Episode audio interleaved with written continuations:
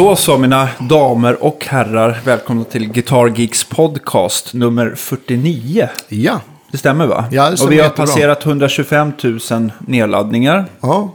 Och det är vi ju väldigt glada för. Och tack för att ni recenserar och kommenterar och delar. Detta. Och delar, såklart. Mm. Idag har ni ju med er Andreas Mustachen-Rydman, precis som vanligt. Och jag, Daniel Cordelius. Och dagens gäst har vi The Funkmaster av Stockholm, får man väl ändå säga. Absolut. Andy Feiler, välkommen hit. Tack så mycket. Ja.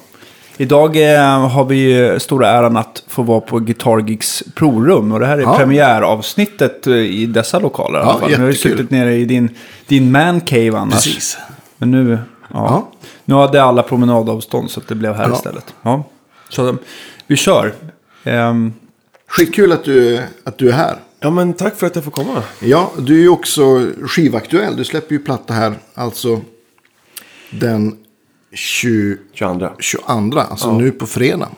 Dagen efter det här sen. Så det är ju en jättebra timing. Mycket det bra timing. Visste ju faktiskt inte jag det jag frågade dig. Nej. Så det var ju ytterst liksom för oss, för alla kanske. Ja, men precis. Ja. Och sen så har jag min lilla releasekonsert på Fasching nästa vecka, den 30 september. Mm. Superbra tajmat. Ja. Verkligen. Ja. Man kunde nästan tro att det var planerat. Ja. Ja. Så då vet ni vad ni ska göra. Ja, exakt. Vi tror på ödet helt enkelt här. Ja, det var meningen allting. Hör du, du har ju spelat gitarr länge och vi undrar ju givetvis som de flesta andra gästerna, hur började det för dig egentligen? För mig började själva gitarrspelandet började ganska sent. Jag började som barn, spelade båda mina föräldrar är klassiska musiker, klassiskt skolade i Wien faktiskt båda två. Min farsa är från Wien och min mamma var där och pluggade. Så jag började med fiol när jag var 4 eller 5 och spelade ett år eller 2.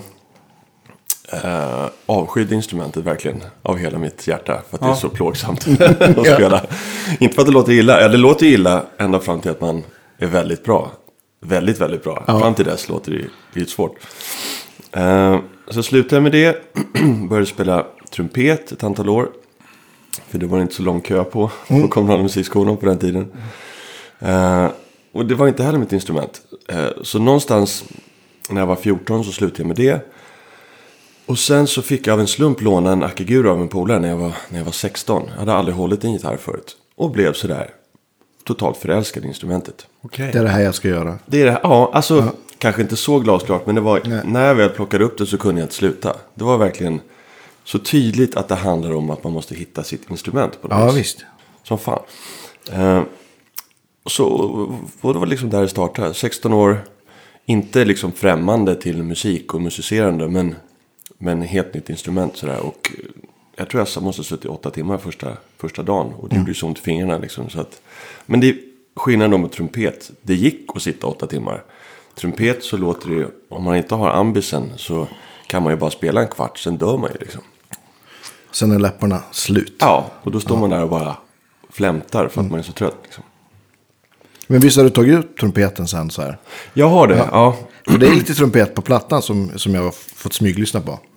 Ja, vilken av skivorna tänkte du på då? Är det inte trumpet på den här nya? Nej, det är nog bara samplingar. Det är nog bara samplingar, okej. Däremot så har jag lagt lite på lite andra grejer som jag gjort. Okej. Så jag spelar in lite trumpet, så här enkla, klina grejer. Så jag köpte faktiskt en lur för nästan 10 år sedan nu. Och började öva lite grann igen. Men sen i samma veva så blev jag pappa. Och då var det så här, tiden tog slut. Men det händer lite, jag spelar ju med Nisse Langen och på vissa turnéer så har vi haft som extra nummer att alla spelar blåsinstrument. Utan trummisen så spelar virvel. Ja. Så då har den åkt med liksom luren. Så den har återkommit och jag gillar ju fortfarande blåsinstrument. Men trumpet kräver så extremt mycket övning. Så att det är, för att hålla uppe liksom. Ja, för att överhuvudtaget kunna öva så måste man öva liksom. Och sen rullar det på. Och sen har jag liksom spelat sen där så blev jag smått besatt av instrumentet. Och bara på den vägen är det helt enkelt. Nice. Och första elgitarren, när kom den in i bilden då? I livet kanske man säger. Ja, men precis. Någon gång, kanske ett halvår senare, ett år senare. Ganska fort ändå. Vad tyckte dina föräldrar om den här gitarren då? Tyckte de att det var liksom ett leksaksinstrument eller tyckte de att det var roligt? Jag tror att de tyckte det var roligt att jag liksom plockade upp musikintresset på riktigt sådär. Tidigare hade det varit ganska svalt, även om jag liksom varför att man behöver öva lite grann. Men det var aldrig så, det var inte så passionerat direkt. Har du några syskon som också plockat upp? Nej, jag är enda barnet. Så jag har inga syskon. Nej, men så jag tror de tyckte nog att det var kul. Mm. Sen så med allting. När började liksom första band, satte du ihop där vid gymnasietidigt också att liksom börja spela med andra sådär, eller var du ensam varje länge eller? Nej, inte alls länge, utan jag började spela ganska omgående med folk. Jag hade en polare som hade spelat lite längre än jag och han spelade också gitarr. Så vi började jamma liksom på duo först. Så det började med små så att satt och spelade med andra gitarrister. Och sen så satt jag ihop mitt första band, eller vi satt ihop vårt första band kanske när jag var 17 och sånt där. Första gigget. Så något år efter bara, jag spelade väldigt kort tid. Och insåg ju ganska tidigt att spela i band är ju det som är grejen. Ja, det är det som är kul. Ja. Jag har alltid liksom från början på något vis tilltas. Jag tycker om ensamvarandet och jag tycker om att öva. Men det är ju för att motivationen är att man ska använda det i ett sammanhang där man spelar med andra. Ja, precis. Liksom.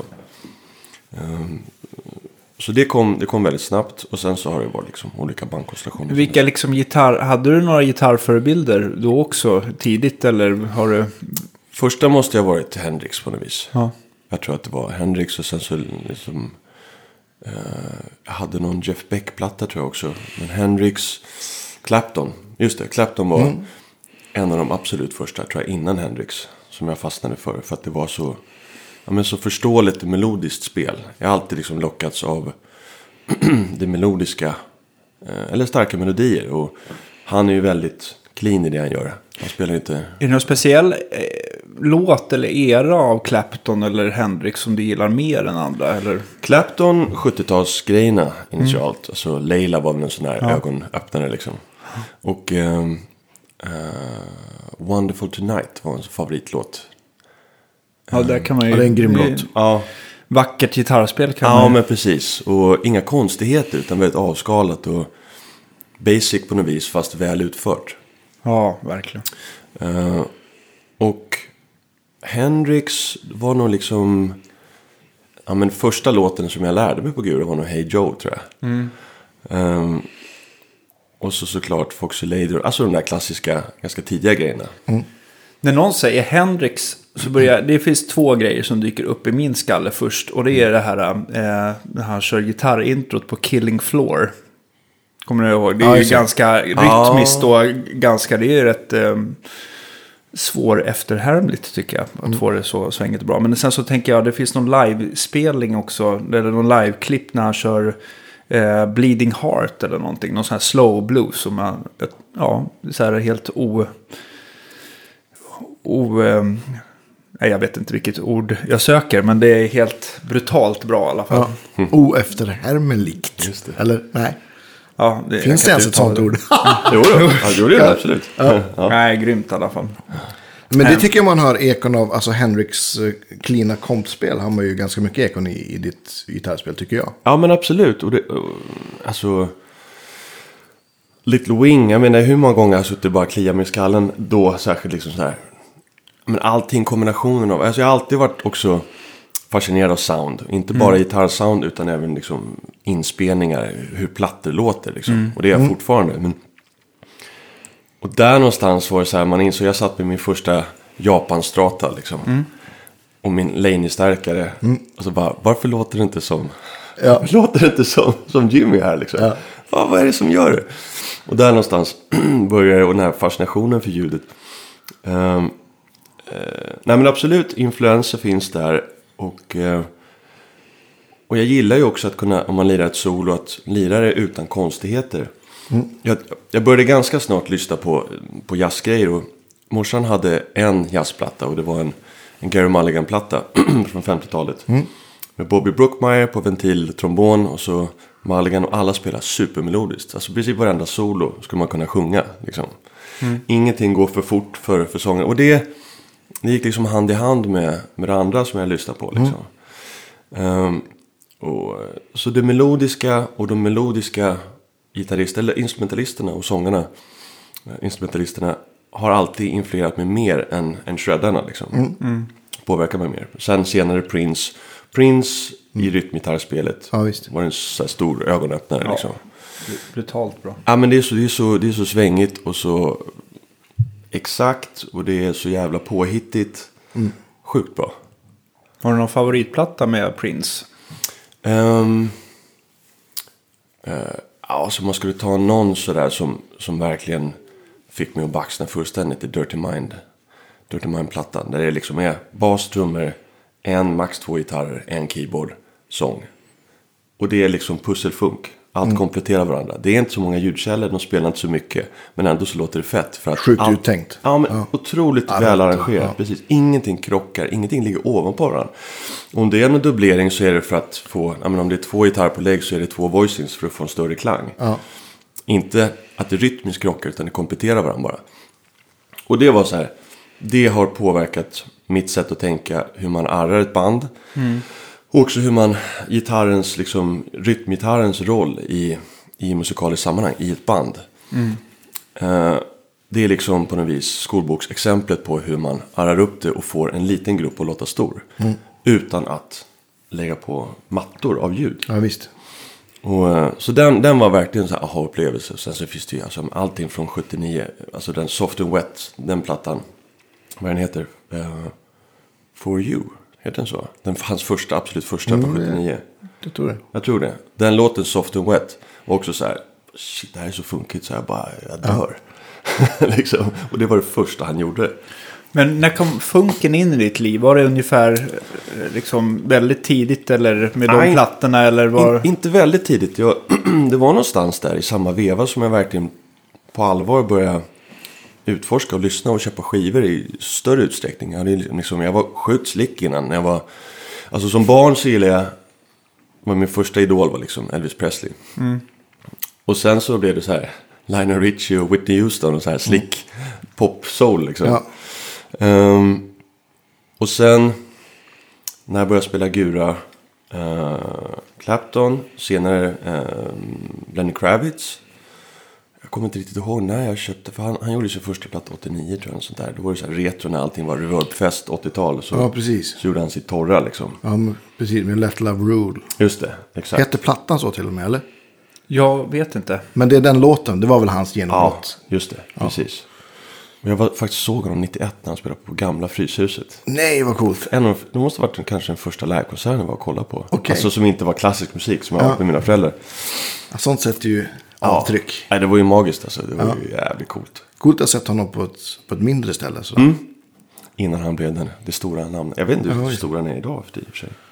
Jo, men jag tänker så här, Are You Gonna Go My Way måste ju vara hans största hit någonsin. Eller men det tror jag nog. Definitivt. Ja. Det är det nog. Det var skiva 2 eller 3. Ja, då. Precis. Ja. En bra framfört. Och lite, ja, men han gillar det där. Sitta och göra allting själv. Ja. Även om han inte gjorde det i början i och för sig, men... Alltså att han lägger alla instrument själv. Han är ju så här multi... Ja, men precis. Jo, men det gör han. Han gjorde den där trummor, bas, guru i alla fall. Keyboard vet jag inte. Men... Han gillar nog Prince också, tror jag. Ja, men det skulle jag tro. Det är nog mycket som springer ur Prince. Ja. Alltså. Det är så jäkla... tycker jag är så himla tråkigt att jag aldrig tog min tid att gå och kolla på en Prince-konsert. Alltså. Det är en sak som man... Ja. Inte jag heller, tyvärr. Ångrar. Jag var på en bara och jag fattar inte varför jag inte var på fler. Så stort fan som jag är och har varit. Ja. Men funkgrejen, alltså det kom någonstans där runt 18 liksom. Gick du musikgymnasium och sådär också eller? Ingenting sånt. Jag började lite för sent att spela för det. Ja. Jag hade redan börjat gymnasiet. Jag hade börjat 1:an. Så jag liksom... gick inte skolvägen. Jag hade en lärare på kommunala som jag gick till en gång i veckan som vi alla gör. Öva 15 minuter innan. Ja, men typ på läxan i alla fall. Och sen så övrig tid öva på andra saker. Ja, precis. Ja. Jag hade en polare på gymnasiet eller en klasskompis som också gick samma klass. Han gick samma linje som jag. Han spelade trummor så vi brukade liksom gå till musiksalen och köra trummor och gitarr bara. Sådär. Men på den skolan jag gick då fanns det inte musiklinjer på varenda plugg heller. Så det var ju ett tag sedan. Man blir ju inte yngre. Jag tror året efter jag gick ut, då kom alla friskolorna. Jag gick ut gymnasiet 93. Någonting sånt där. Och då exploderade det liksom. Ja, det var väl då det kom liksom alla estetprogram. Precis. Så ingen musikgymnasium, inget... Jag gick folkis 2 år och så gick jag kulturama 1 år efter gymnasiet. Det är det jag har gått i skolväg. Ja. Mm. Men du hade du också ganska mycket notläsning och sånt där från fiol och trumpet i bagaget, eller? Nej, det kan jag inte påstå. Lite grann sådär. Mm. Men det var ingenting som jag översatte på gitarren som är lika god på. Du ser skillnad på G och basklav och lite. Ja, det gör jag, men jag är ju en jävligt långsam notläsare. Jag kan läsa noter, men det går ju sakta alltså. Mm. Ackordanalys är inga problem. Nej. Och där är liksom... Ja, men det är väl lite färskvara också. Det är ju det. Om man gör det så... Eller om man ska vara riktigt bra på det kanske måste man hålla upp det. Mm. Om man inte är... Jag vet faktiskt inte. Vi ska prata med någon. Lasse Jonsson till exempel. Om notläsning. Kanske om man är nog vass så kanske man kan inte läsa på 2 år och fortfarande vara asken. Jag vet inte. Ja, möjligen. Om man har haft en intensiv period och man har tvungen att läsa väldigt mycket. Ja. Kan jag tänka mig. Alltså på något vis så läser jag bättre på trumpet än jag gör på gitarr. Mm. För att det sitter liksom instrumentmässigt sådär.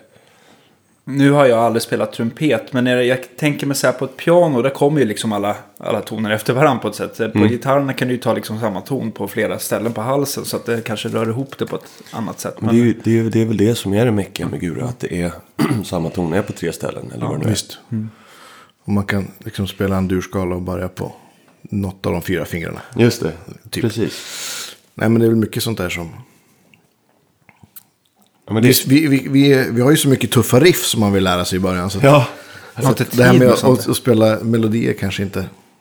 Ja, men precis. Och det måste ju finnas en anledning till att så många gitarrister är dåliga notläsare. Det kan inte bara vara att vi alla är idioter. Utan jo. Att det kanske... Det är en diagnos, gitarrism. Ja, precis. Ja. Nej, vi är ju speciella. Ja. Det får jag höra varje dag. Ja. Nej, men jag tror att det har jättemycket med att göra det att man kan ta varje ton på många ställen. Mm. Att det krånglar till det. Mm. Spelar man trumpet så kan man ju liksom inte spela ackord. Så att nej. Det man gör är ju melodier. Precis, man kan fokusera på det och en ton är på ett ställe. Ja, precis. På nästan alla instrument utom gitarr. Eller utom liksom bandade stränginstrument. Precis. Var var vi någonstans? Vi var på... Influencer och typ... Mer Prince... Ja. Han du ser Prince någonting förresten? Nej, tyvärr. Jag bodde i London när var det då?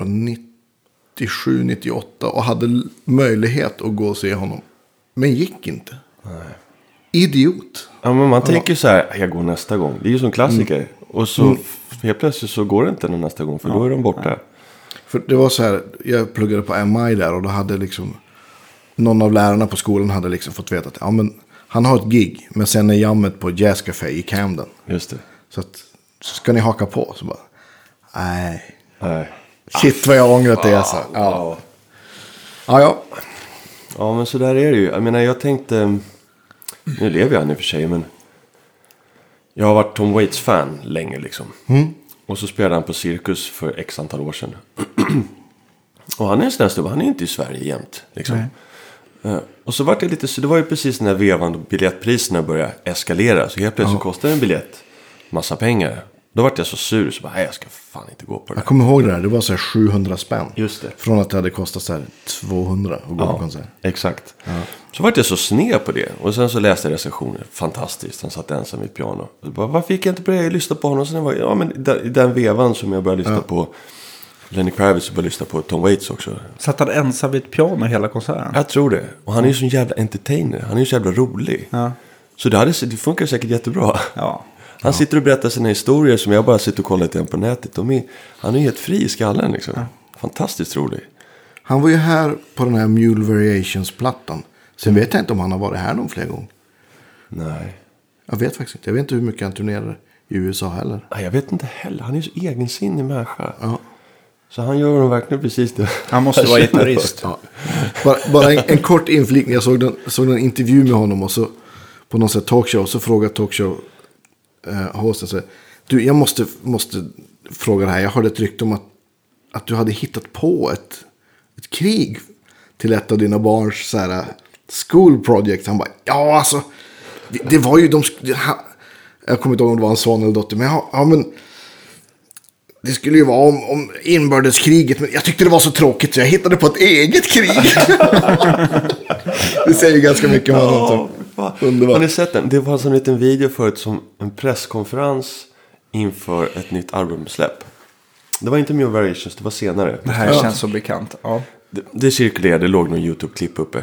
Så hela grejen är som en presskonferens, bara det att sålet och allting, pressens ljud, det är bara en vinylskiva som går i bakgrunden. Och sen så sitter ingen i rummet. Presskonferensen är inte för någon, utan det är bara han som sitter och pratar. Och sen är det slut. Han gör så här skit hela tiden.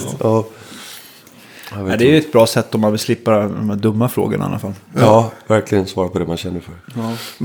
När började du känna så här att shit, det är ju det här jag ska göra. Det här är liksom mitt kall. Det här vill jag liksom... Det här vill jag jobba med. Men det var nog ganska snart. Alltså, jag kände ju att jag kunde...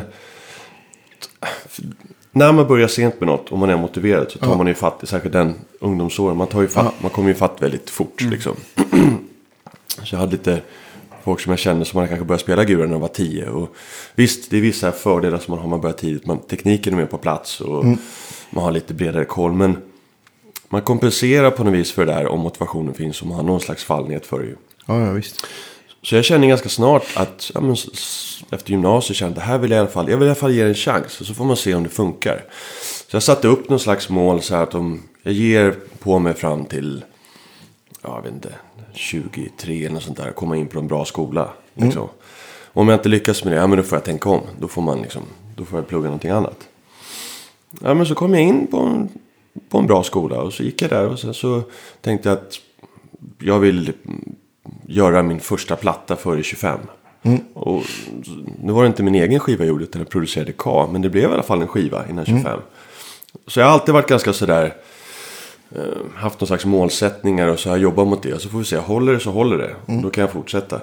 Men efter jag gått plugg så kändes det att jag pluggade klart när jag var 22 eller sånt där. Eller 23. Var gick du då? Jag gick Skurup. Ja. Skurups folkhögskola. Och jag kände att det här funkar ju. Mm. Jag kom in. Det är en ganska hård konkurrens att komma in. Ja. Och så kan man får se vad som händer. Men någonstans där runt 20-årsåldern, 19-20, så kände jag absolut att jag ville ge allt jag kunde. Och se hur långt det kan ta mig. Mm. Liksom. Men, eller antagligen tidigare så, men det tar lite tid när man är så jävla grön och man inte kan så mycket och känner sig så otroligt begränsad. Å andra sidan, ju mindre man kan desto mer tycker man att man kan ett tag. Och sen så helt plötsligt vänder det och så inser man, shit. Jag hade någon period där runt 18-19 när jag trodde att jag var grym. Ja. Så det var ju givetvis inte. Men, men det är en klassiker. Ja. Det är en skön känsla. Ja, det är en skön känsla. Men, men någonstans där efter gymnasiet får man säga så var det ju verkligen... Då var det ju det jag ägnade mot uteslutande. Ja. Egentligen kan man säga sista året på gymnasiet kände jag att då släppte jag. Jag har haft bra betyg större än mitt liv och jag tappade typ allt det sista året på gymnasiet.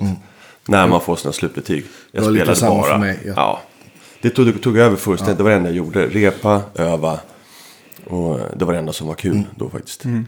Kände du K innan då eller hur kom det sig att du gjorde platta med honom? Jag lärde känna honom för vi jobbade som personliga assistenter. Vi behövde kneg. Jag hade gått ut folkis precis och bara hade en massa diverse jobb för att pröjsa hyran. Och så jobbade vi som personliga assistenter åt samma snubbe. Han hade gjort en EP med Christian Falk. Och jag hade ju suttit nere i Skurup och gjort mina demos i deras väldigt bristfälliga studio, men i alla fall lärt mig lite grunder i inspelning. Så jag hade köpt jag var ganska sen med datorer, väldigt sen. Jag köpte min första dator liksom 98 sådär. Och det var den. Så hade jag suttit hemma och gjort lite demos. Och så spelade jag upp till form. Han ville producera mer själv. Och jag hade en studiolokal på Drottninggatan som jag fick låna gratis i ett halvår. Okay. Eller jag visste inte att det skulle bli ett halvår. Det visade sig att det blev ett halvår. Men jag hade det var någon form av rivningskontrakt. Så jag hade en lokal, jag hade en musikdator, jag hade lånat en mikrofon. Så vi... han hörde mina demos och han ville ha någon att jobba med och som han hade interagerat, så vi bara började spela in där, så tog det låt för låt Han hade kontakt med BMG då att göra en fullängdare. Just där det. Han hade liksom stor frihet att producera själv. Och så började det liksom med en låt. Så blev det en låt till och vi jobbade väldigt, väldigt sakta då. Dels så hade vi lite jobb samtidigt. Jag tror vi jobbade 50% eller något sånt där. Mm. Plus att vi var gröna, så det tar ju liksom ganska lång tid. Han hade en väldigt klar bild av... Learning by doing på något vis. Ja, men precis. Så en låt kunde ju ta en månad liksom, och färdigställa. Mm. Exklusive mix. Men det var ju väldigt bra då, för då kan man verkligen sakta men säkert hitta vad det är som gör olika beståndsdelarna i en låt och hur man får ett groove att svänga. Mm. Vi programmerade i regel trummor och sen så var väldigt mycket annat spelat. Liksom bastrummer, gitarr, keyboards var liksom livespelade och beatsen var programmerade. Så det tog lång tid, men vet... Jag tänkte också på på den tiden att programmera trummor måste ha varit ganska tidsödande. Att få det låta bra. Liksom. Ja, men precis. Och vi hade ingen trummaskin, så det var ju liksom datorn sitter med det här Cubase grid-system. Jag hade dessutom en dator det var en PC som det synkade aldrig. Alltså så fort man spelade in audio så hamnade det snett. Ja. Så fick man liksom skjuta det. Det gick inte att komma till rätta med det. Nej. Så fick man liksom skjuta fyra. Det är bra på att hitta ungefär var man låg i timern sådär. Ja. Och liksom hitta synk och sånt där. Så det var ett otroligt dåligt system. Och dessutom lite glitchigt i midi-grejen. Liksom. Mm. Det var någon form av inbyggd sample-del. Så att vi hade lite, det var ju skitpilligt. Liksom. Hade man haft en bra trummaskin, hade jag haft en MPC då hade det varit väldigt mycket smidigare. Men det hade vi inte råd att köpa. Mm. Liksom. Så vi hade det här. En dator, en mic, liksom... Lite samplingar då. Ja, precis. Ja. Och en otroligt billig preamp. Men jag tänker också i det programmet att man liksom ska programmera trummor utan att det ska låta programmerade trummor också. Det måste ju också vara just att lägga olika volymer och jag vet inte. Ja, men precis. Ja, men då, helt plötsligt så slås man av vad som händer när man... Ja, men om vi lägger hi-haten lite senare här och vi är lite tidigare eller tvärtom. Jag lärde mig så extremt mycket om vad som gör ett groove, alltså trummässigt. Av att sitta och programmera trummor som jag haft nytta av i gitarrspelet liksom. Hur jag själv ska förhålla mig timingmässigt till olika grejer. Ja, jag tänker också så här som jag tror att det där också är väldigt mycket smak om man ska vara före eller efter eller precis i pocket va? Men har du någon egen formel för när du tycker hur instrumenten ska ligga lite förhållande mot varandra? Jag tycker ju snyggt när basen inte är före bastrumman. Liksom. Basen behöver vara lite efter attacken i bastrumman konstant för att få liksom klicket eller liksom punchen från bastrumman så kommer kroppen från basen. Precis, för annars får man en känsla av att trummisen känns lite, alltså inte behind men att det blir lite för seg feeling helt enkelt. Ja, och framförallt så förlorar man energi. Alltså det är mer punch i klicket i bastrumman än i fingret på basen. Ja, just det. Och när basen ligger före bastrumman så låter det så flammigt. Det kan ju vara coolt i vissa sammanhang, men oftast så tycker jag det låter bättre när det är bara en bråkdel efter liksom. Men sen hur resten förhåller sig är ju helt beroende på vilket typ av groove och låt. Alltså, och tempo också. Ja, tempo, precis. Och jag tycker att det handlar mycket om att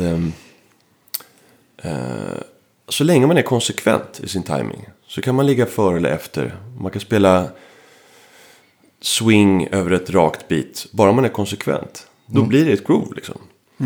Så om jag spelar superswingigt över någonting som är spikrakt, om jag gör det konsekvent och inte så att det är tydligt att jag vet att jag gör det här medvetet och inte av en slump, så kan det bli coolt. Om man lyssnar på gamla funkgrejer, ibland sliter det som fan, fast det sliter på samma sätt hela låten igenom. Ja, visst. Och det gör det på något vis, då känns det som en groove och då känns det som det är medvetet.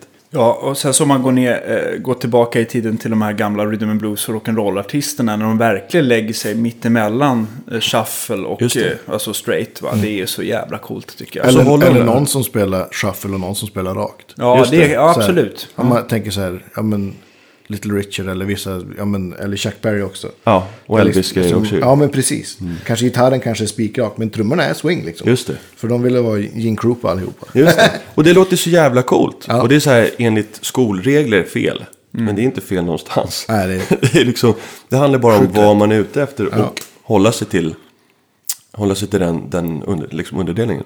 Men det känns som folk alltid ska ha liksom en förklaring ibland sådär. Ibland så är det bara släppa det bara. Det låter bra helt enkelt. Ja, men precis. Verkligen. Jag lyssnade på en podcast med Steve Jordan igår. Där han pratade om precis det här svänget. Om det här liksom. Ja, men, och han tyckte så. Ja, men you need both the rock and the roll. Han menar liksom, det är den här liksom heliga alliansen mellan swingen och det raka som skapar just den typen av. Just det. Tycker du också att det kan vara när man liksom spelar in gitarr till exempel eller vilket instrument det nu än är, att man kan liksom behålla lite misstag för i helheten gör att det liksom nästan lyfter upp mer plus, eller att gillar du när det är, eller är du mer den här perfektionisten när det gäller? Nej, alltså jag gillar misstagen. Ja. Ju längre jag spelar desto mindre misstag gör jag. Så, men jag är verkligen för första tagning, andra tagning, max tredje tagning. Och när vi gjorde de där, jag menar, det har nästan varit min bästa skola att spela in mig själv. Mm. För då får man så jävla svart på vitt. Ja, det är ju skoningslöst. Ja, men det är så här låter jag. Precis. Det är... Här, man gör tagningen, man uppfattar det på ett sätt och sen så lyssnar man. Om inte de två sakerna överensstämmer, då behöver man öva, liksom. Mm. Om man tycker att man gjorde en jävligt bra tagning, sen lyssnar man på den och så tycker man inte att den är så bra, då stämmer inte verkligheten överens med hur man uppfattar saker och ting. Mm. Jag tycker ju mer man spelar in, desto mer korrelerar de. Och i bästa fall så tycker man att man gjorde en okej tagning, så lyssnar man på den och så här, fan, det var ju riktigt bra, vi köper den. Så att spela in är ju verkligen en fantastisk skola. Ja, visst. Och nej, men jag absolut behålla misstag, behålla fel, behålla lite ljud som är lite out. Det var en sån grej som vi gjorde ganska tidigt med K där, att ja, men det läckte in att man snurrar på stolen och hojtar till någonting. Det behöll vi.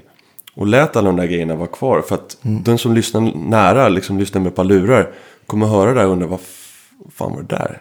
Lite humor. Jag gillar när det är lite kul. Liksom, när man, att det finns saker att garva. Det kan vara textmässigt, men också att det produktionsmässigt blir så här, shit, vad gjorde de där? Ja, men jag tycker också att man får så här, som lyssnare så får man lite mer feeling att man är med på något vis här. Och det skapar någon, i alla fall för mig så blir det ett mervärde av just den grejen. Liksom. Precis.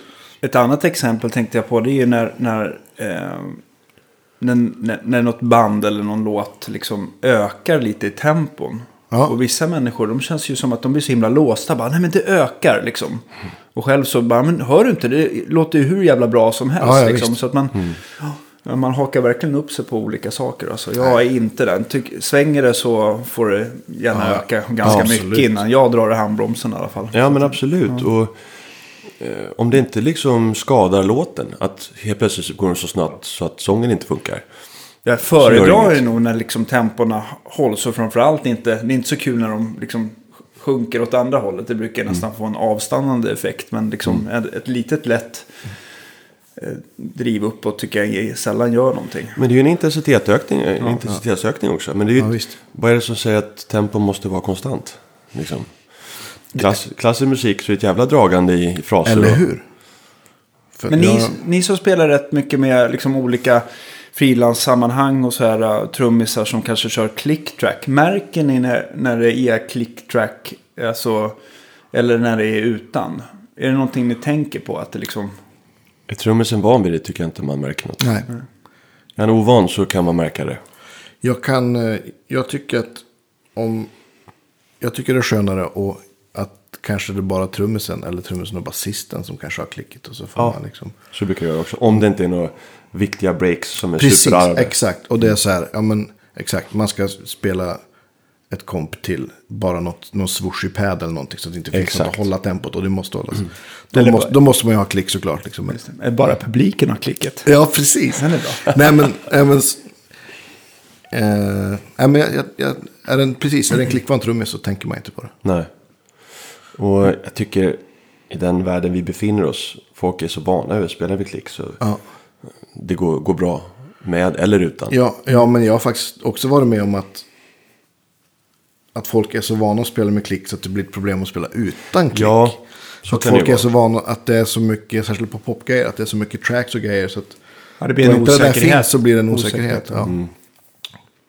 Men en annan en grej som jag gillar om man spelar in en låt till klick, så man kan ju också göra så att man tar bort att klicket liksom försvinner till till sticket eller från solot och de sista två refrängerna eller bara på outrot. Det tycker jag är en sån bra grej för att få att kanske liksom leva lite mer på ett outro, om det är ett outro solo eller om det bara är vanliga refränger eller. Just det. Och även om det kanske inte händer jättemycket med tempot, så blir det bara någon så här psykologisk vinst av att man vet att ja, men det är lite mer frihopp och lek här, även om man spelar liksom en poprock, soul-låt eller vad det nu är liksom. Just det. Ja, men absolut. Alltså nu den här senaste skivan som jag har gjort spelade vi in med klick egentligen bara för att om jag skulle få lusten att göra en remix på det, så blir det enklare för remixaren att ta vokalen. Han måste inte shoppa upp förra skivan, så gjorde snubben som heter Opoloppo gjorde en remix. Och han fick ju sitta och klippa ner, för då hade vi inte spelat in till klick. Då får man ju sitta och shoppa, för att då fluktuerar lite grann tempot och så kommer han och gör sin grej med maskiner. Helt plötsligt så blir det pillrigt liksom. Så det var egentligen mest för det som jag gjorde den här gången. Och Tage som spelar trummor, han är så van vid det, så att för honom är det liksom inget problem med eller utan det. Han är väldigt stadig oavsett liksom.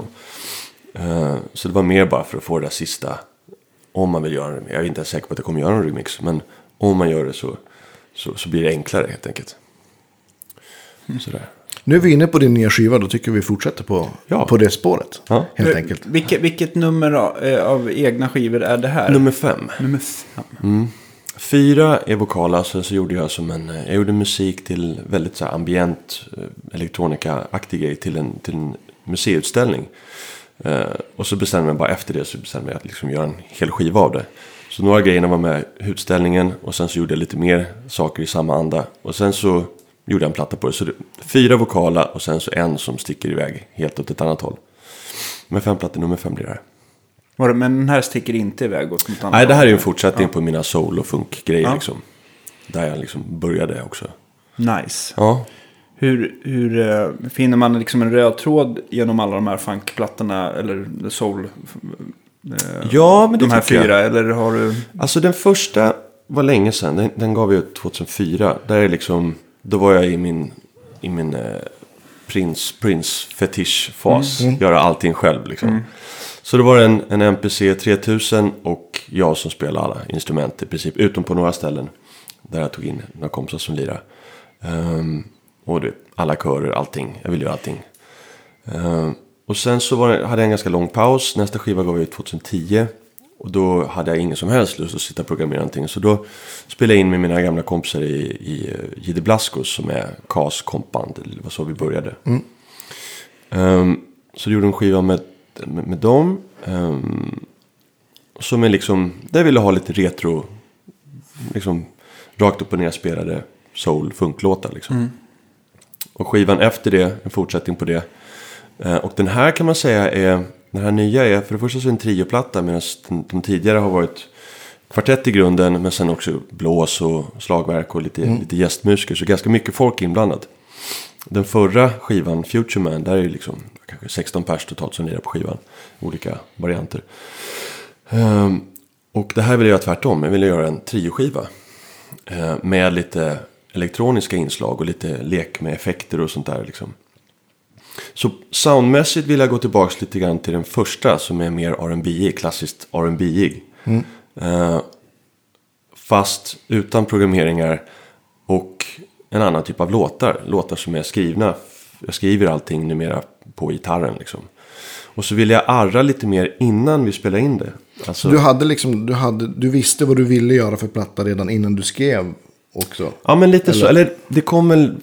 Eller växte det fram? Ja, det växte liksom nog fram, skulle jag vilja säga. Jag hade någon känsla för vad jag ville åstadkomma, men jag visste inte exakt vad det var. Vet du, man har det i kroppen och så skriver man någon låt. Fan, den där passar inte riktigt. Och sen så skriver man lite så. Och sen följde det verkligen på plats när jag gav mig fan på att jag måste lära mig Sibelius, notskrivningsprogrammet.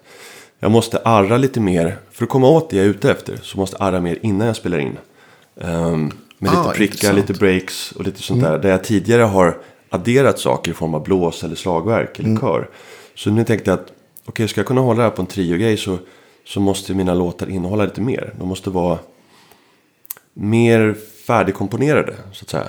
Färdigarrangerade innan vi spelar in. Så mer tid på att repa och mindre tid på efter eller göra pålägg. Så att ingen skiva har varit så genomtänkt innan du tryck på räck helt enkelt. Som den här? Ja. Nej, precis. Den här är nog... Nej, exakt, så kan man säga. Mm. Det här är den absolut mest förberedda och snygga, fina notpapper där det förut bara varit lite ackord och handskrivet. Liksom. Ja.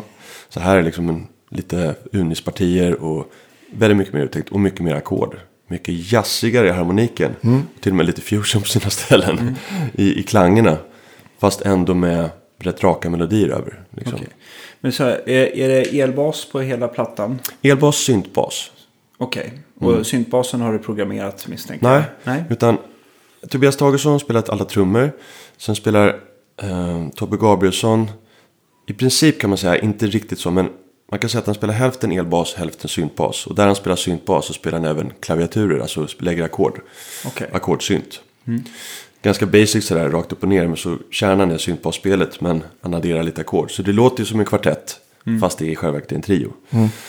Så när vi kör live så där han spelar syntbas spelar han också ackordinstrument. Eller ackordkeyboards. Och nu är ungefär 50-50. Så det är ingenting programmerat.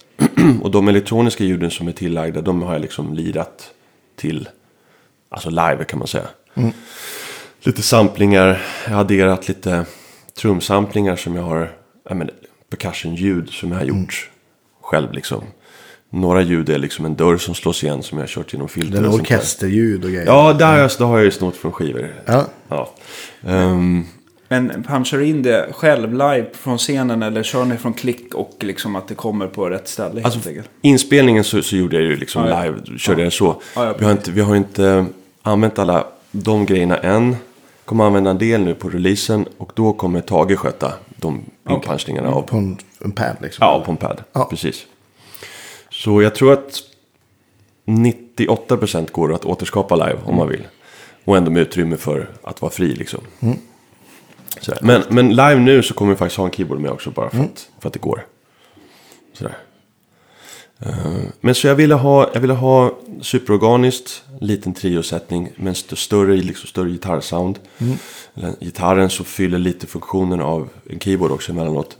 Men den kunde ta betydligt mer plats. Ja. När det gäller stora gitarrsound, hur har du spelat in den? I princip en tvåstärka setup, någon slags dual mono. Ja. Och sen så använder jag en bandmick och en konding på varje stärkare. Så 4 mickar. Mm. Så egentligen inget superavancerat. Så står de i samma rum. Ganska nära, mikrofonerna står ganska nära elementet. 1,5 meter ifrån ungefär. Okej. Okay. Ja, så jag brukar förra och mickan en bit ifrån. Mm. Får mer luft. Ja, exakt. Ibland kan man nästan känna när man får de här tidiga reflexerna att gitarrsoundet på något sätt kommer närmare än att de, jag vet inte. Man slipper lite proximitetseffekt också. Man behöver inte bummel. Man behöver inte skruva så mycket på ljudet efteråt tycker jag. Mm. Och det tycker jag är skönt. Alltså överhuvudtaget de senaste åren så har jag försökt verkligen att få ljuden så rätt som möjligt. Vid inspelningen. Ja, det tror jag är väldigt klokt. Alltså, istället för att liksom, det känns som att vissa tekniker ibland bara slänger upp en mikrofon och bara, men tänker att jag skruvar till det där istället för att man liksom gör så himla bra det bara går vid själva uppmickningstillfället så att man ska göra så lite som möjligt. Men, exakt. Ja, jag tycker det verkar väldigt sunt. Alltså. För det är ju där också, jag menar att allting handlar ju om att använda sin utrustning på bästa sätt. Mm. Att lära sig gear, alltså prylarna, allt från instrument till mickar. Om man bara har den micken, men då får man utnyttja alla begränsningar som finns. Har man bara 57, så finns det ju mängder av sätt hur man kan använda 57an och vad man kör den igenom för att få fram. Hur man riktar den mot högtalaren för att få fram olika sound. Alla som har liksom någon gång mickat en gitarr inser ju hur stor skillnad det är att flytta 2 centimeter. Ja, herregud. Det är ju bisarrt ibland. Mm. Men den stora utmaningen här var att få fasen att stämma. Mm. För så pass många mickar, och jag försökte vara noga när jag mätte och grejer för att få så lite problem som möjligt. Men sen när jag satt efteråt så bara, det är ju fasfel här, jag hör ju det. Nu får jag ju bara bestämma mig för... Fas kan verkligen vara svart magi. Ja, man kan ju använda som en EQ också. Ja, det kan man, liksom. Absolut. Mm. Ja, precis, det är svart magi som att man inte begriper sig på det. Nej, men jag har också varit med om det. Jag har mätt och bara sen, nej men alltså, det ska vara i fas, men det är inte det. Nej, och man hör ju så tidigt att det är inte fas. Nej, visst. Och det här vill jag ju panna ut så gitarren ligger ju konstant i stereo liksom. Mm. Men jag vill inte förlora kärnan i mitten och blir det ett supertydligt fasfel, och då kan man få en enorm stereobredd. Mm. Fast så fort det hamnar i mono, jag menar, ur en iPhone, hur uppfattar man ljudet där? Även om det är stereo så låter det som mono. Ja, just. Så det måste funka i mono. Folk talar om att monokompatibilitet inte är aktuellt längre, men det har väl aldrig varit så aktuellt. Eller hur? Faktiskt. Ja. Så det måste ju funka där. Så jag satt där och skruvade med någon sån här fasplugg. Så bara, nu kör vi på det här. Ja. Så här får det bli. Ja. Och så kanske jag korrigerade lite grann. Men i grund och botten var det så. Mm. Det låter som att en stärk är lite renare än den andra. Ja. Eller kanske bara att det är olika stärkare. Det är olika stärkare, ja. Precis. Det tycker jag är en cool grej, för det skapar en typ av 3D-djup i det. Att kanske att de klipper lite olika och komprimerar lite olika. Ja. Men har absolut. Ni tänkt på när ni... Om man kör, man kan ju höra liksom om man kör två gitarrstärkare att det kan vara jättebra. Jag tänker på den här P-split från Lela. Ja, där man kan liksom, det går en signal in från pedalbordet i den och sen så kan man köra ut till varsin förstärkare. Precis. Och så kan man vända fasen då och vrida den 180 grader på en av stärkarna. Där kan man ju upptäcka först ganska tidigt ett fasproblem, att man tycker att de lirar. Alltså att bägge gitarrelementen från vardera stärkare lirar utåt samtidigt, så att inte de liksom får det problemet. Den P-splitten har ju också en jordlyft. Ja, just det. Mm. Så det är verkligen så Swiss Army Knife för. Mm. Ja, precis. För jordslingor annars. Mm. Precis. Jag använder den Little Dual. Ja, just det. Ja. Ja, just det. Men det är ju samma märke, bara att den kan lite mer, va? Ja, den är stereo in framförallt. Just det. Det är inte, för jag var inne på att köpa den P-splitten, men den hade bara mono in. Mm. Och jag ville kunna ha möjligheten i alla fall att använda stereoeffekter. Så reverbet som jag har på guran på plattan är min reverb-pedal. Så den är stereo. Inga andra effekter i stereo. Kan vi ta från början din gitarrig, hur den såg ut när du spelade in det här? Vilken gitarr körde du först? Jag lirar på min Adlib Custom. Den blåa, fina Telecasten med exakt. Två humbuckers, va? Just det. Ja. Som är min Fanconita kallar jag för. Det är formen av en Cabronita. Ja, eller liksom utseendet fast tweakad liksom. Ja. Som Hasse byggde till mig för 2,5 år sedan nu. Ja, just det, jag kommer ihåg typ när du hade precis hämtat den där. Och den är ju, du är ju ganska lång, så du vill väl ha en tele, fast den är bara inte aningen större. Alltså precis. Det skiljer någon centimeter eller någonting sådär, men att den är lite fylligare. Ja, precis. Jag har alltid känt, jag gillar ju teleformen, fast jag har alltid velat ha den lite större bara, så den sitter lite bättre i knät. Mm. Och så sitter den av en, stående spelar inte så stor roll, men just sitta i knät. Och så vill jag ha den där avfasningen för armbågen, det är alltid stört mig på tele. Jag har guran ganska högt upp liksom. Mm. Och så här kunde jag välja att inte ha belly cut, men att ha armbågs. Just det. Och det är fantastiskt skönt. Och jag har inte sett så många tele som har det så. Nej, det är nog om det är avfasat för armen så är det nog oftast belly cut också. Eller hur? Precis, det är lite så här American standard tele. De kanske kör bägge, eller... Nej, Ja, men den är ju väldigt mycket en hybrid mellan en Gibson, eller min 335 och min tele kan man säga. Mm. Det är swamp ash i kroppen och sen så är det lönnhals och rosewood greppbräda. Mm. Bra bitar, lite urfasat inuti, liten tomkammare. Mm. Bara för att lätta upp den lite grann. Jag tänkte att kanske påverka soundet någonting. Ja, jag var inne på egentligen mer tomkammare från början, fast jag tänkte ändå att det ska vara en planka. Mm. Superfet hals, ganska bred spacing mellan strängarna och så också.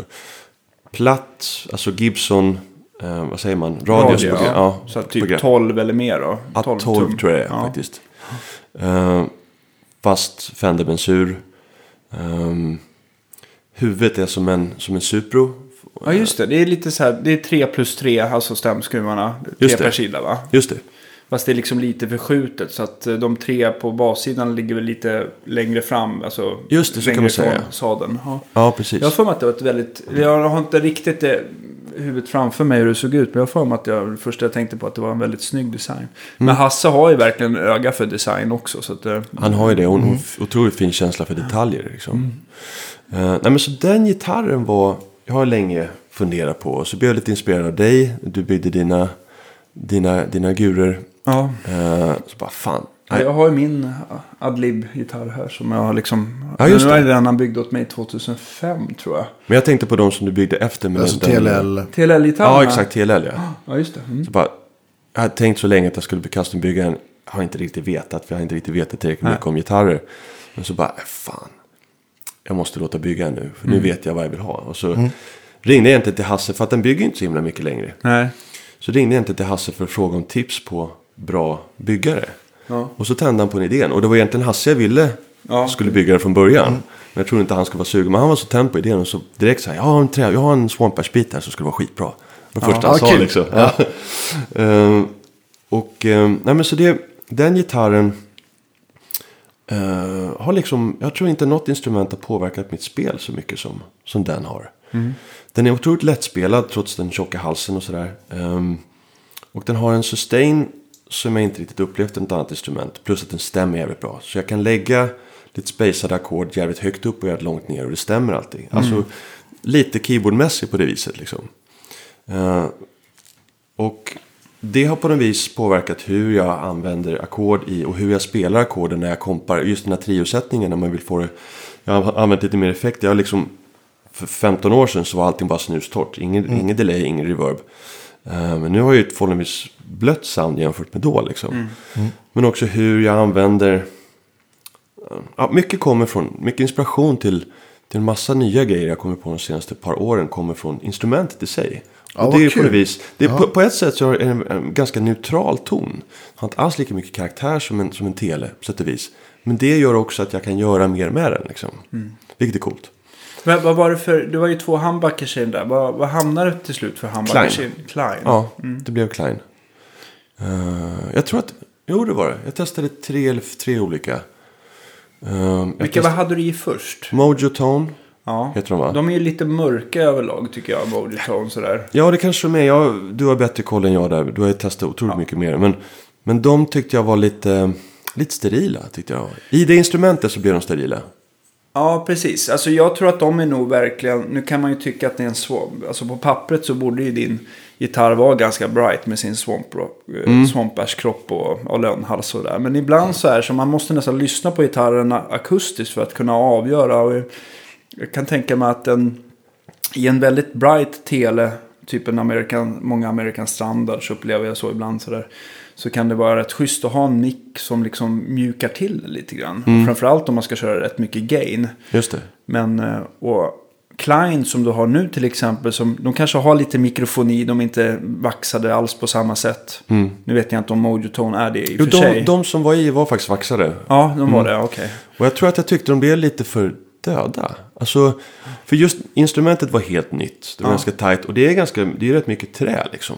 Det är inte lätt som en gammal urtorkad liksom, tela, utan det blir nästan för projicerad, för kontrollerad ton. Den levde lite för lite.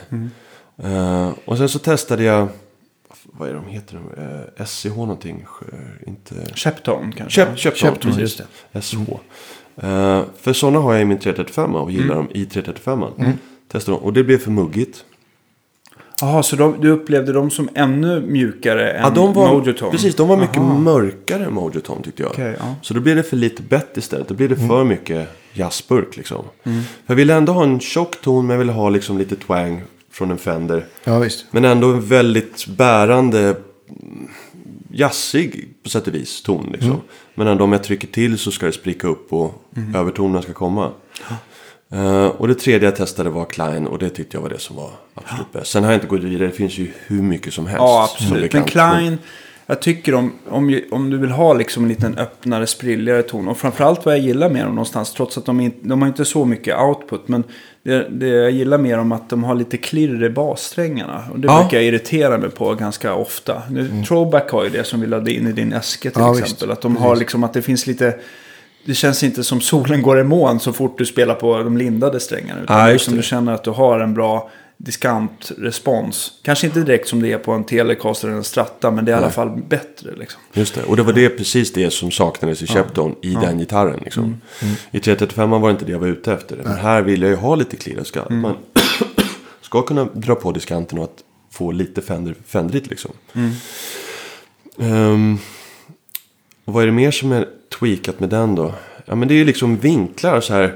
Vinklar, att huvudet har lite mer vinkel än en vanlig Fender. Att det är 4 grader, så att det är lite mer tryck på sadeln. Ja, just det. Mm. Och också vad jag stör mig på en tele är att jag tycker strängarna är för nära plektrumskyddet. Mm. Så han vinklade hela halsen lite grann så att den blir som en Gibson, att den pekar lite neråt liksom. Ja, just det. Efter kroppen på något vis. Men hade du vanligt telestall på den? Eller vad hamnar? Nej, det blir ju inte såklart med en handbacker. Men vad blev det för någonting? Eller blev det mer Gibson-liknande? Jag vet inte fan vad det heter. Men det är något så här modernt utseende. Ganska klint. Jag vet inte faktiskt. Men det är en del som håller själva strängkulan och där, alltså, som, där du alltså intonerar. Strängarna går genom kroppen liksom. Aha, ja, okay. Bakifrån, som på en tele. Ja. Fast det är 6 klackar istället för... Ja, så du kan intonera varje... Ja precis. Ja. Jag ville ändå att det skulle vara... inte kompromisser, men jag vill ha bättre intonation, helt enkelt. Intonationsmöjligheter än vad jag tycker... Ja, men den har ju liksom inte samma halsvinkel mot kroppen som en Les Paul har i sin tur, så att därför måste ju liksom stallet verkligen upp rejält från kroppen. Ja, precis, för att det är välvd överdel. Ja, precis. Just det. Nej, inte fullt så mycket, men lite av det. Okej, ja, men för att det blev några grader i alla fall. Exakt. Som tiltar. Ja. Just det. Och vad var det mer som vi kom fram till? Blev det någonting så här stålband för att du spelar mycket så att du inte ville slita? Eller ville inte ha det. Faktum är att det var stålklackar i sadeln först, men jag föredrar mässing alltså. Så jag tyckte att det blev för metalliskt. Så vi bytte, och det blev betydligt bättre efter det. Jag inser att många av mina gitarrer som jag haft genom åren har haft mässingssadlar, så det är säkert en sak jag är vant med vid bara. Vad tyckte du? Jag menar, de har ju sina för- och nackdelar bägge två. Men blev det för hårt och livlöst med stål? Och, jag tyckte det. Ja. Och tyckte du att det blev... Det blev lite för hängmattigt. Lite för mycket botten och för mycket topp och för lite... Jag är sucker för mellanregister i gitarren. Jag tror i och för sig att mässingen rundar av toppen lite grann. Och därför upplever man att balansen blir att mellanregistret liksom kommer... fram. Så är det nog. Att man får en lite mer komprimerad då. Och lenare känsla på något sätt på soundet. Ja, men så är det nog.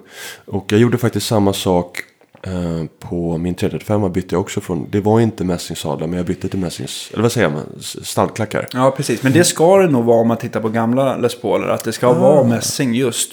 Jag för mig att man ska ju prata givetvis med Hasse eller Johan Gustafsson eller någonting om det, vilket material, men jag har för mig att där riktigt gamla Les Pauler ska ha mässingklackar, även om de kan vara, jag vet inte om de är förnicklade eller någonting, eller om de bara... Just det är något överdrag, men sen så är det mässing under för att du ska hålla lite längre, antar jag. Ja, jag tror att det var bäst att de inte ville ha den mot den här det de ligger i, så att det inte blev olika färger, att det skulle vara lite mer. Kan återkomma om det, men det kan ju också vara ibland så här, jag kommer ihåg att jag köpte någon så här Callaham Les Paul stall, du vet, de är ju ganska dyra de där, och de är extremt bra precision, och allting är gjort i typ något, jag vet inte om det är härdat stål eller om det var stainless steel eller någonting, och så bara sätter man dit det, så bara nu försvann all klang.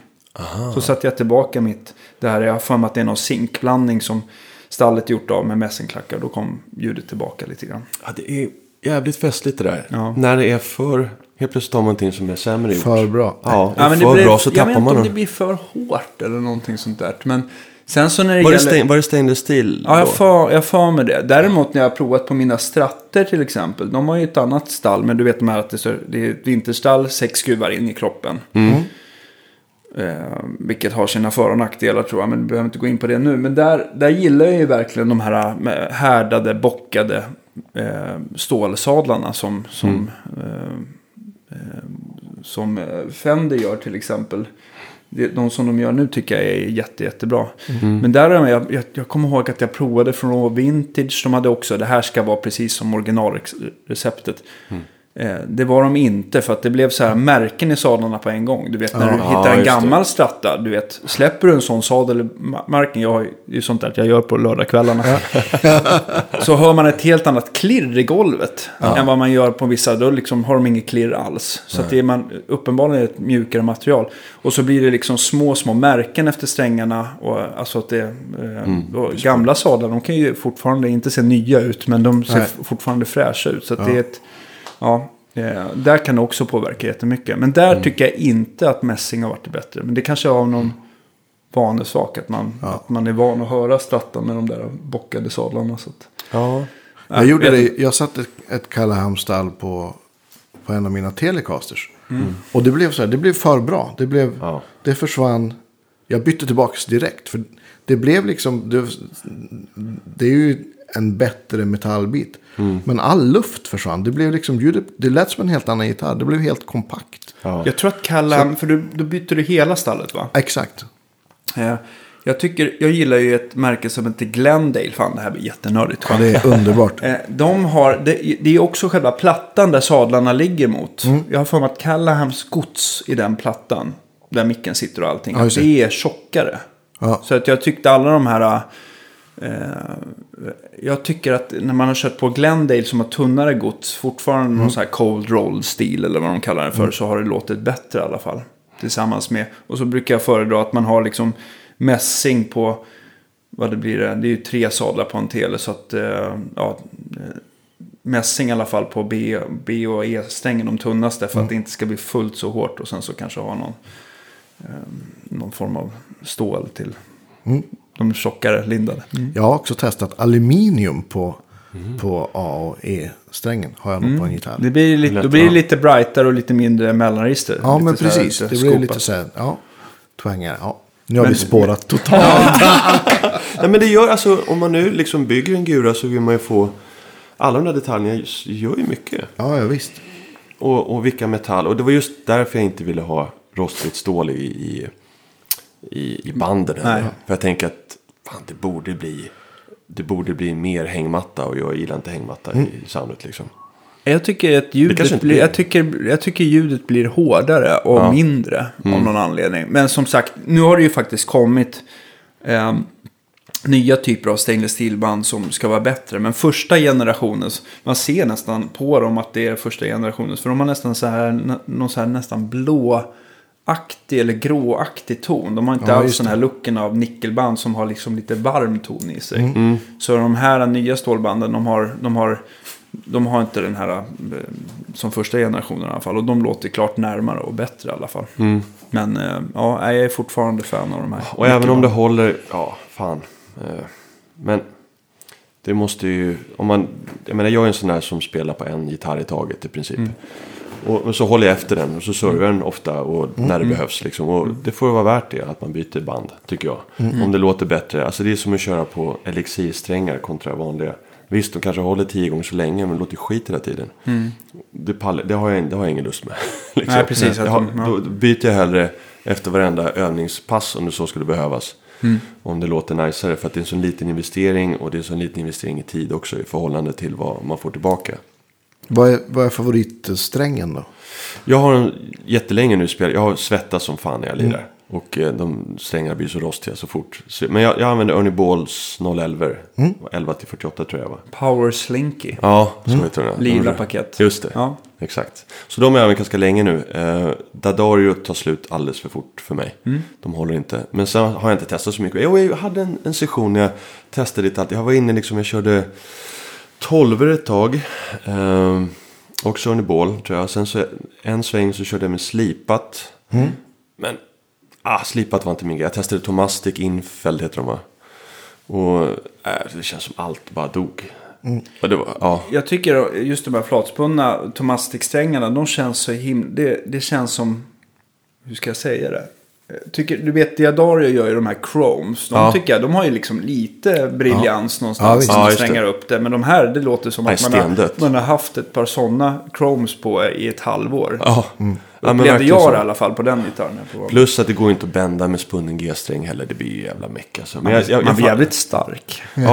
Och jag hade, när jag hade 12 så hade jag hade oslipade 12.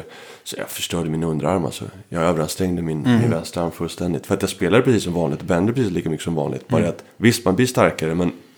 Det sliter mer. Det sliter, alltså. Mm. Fan. Och långa gig, liksom. Och jag gör ganska ofta långa gig. Det var, jag fick såna jävla problem med underarmen. Så jag måste byta tillbaka. Det här funkar inte, liksom. Och då var det ändå på en 335 med kortare skallängd. Just det.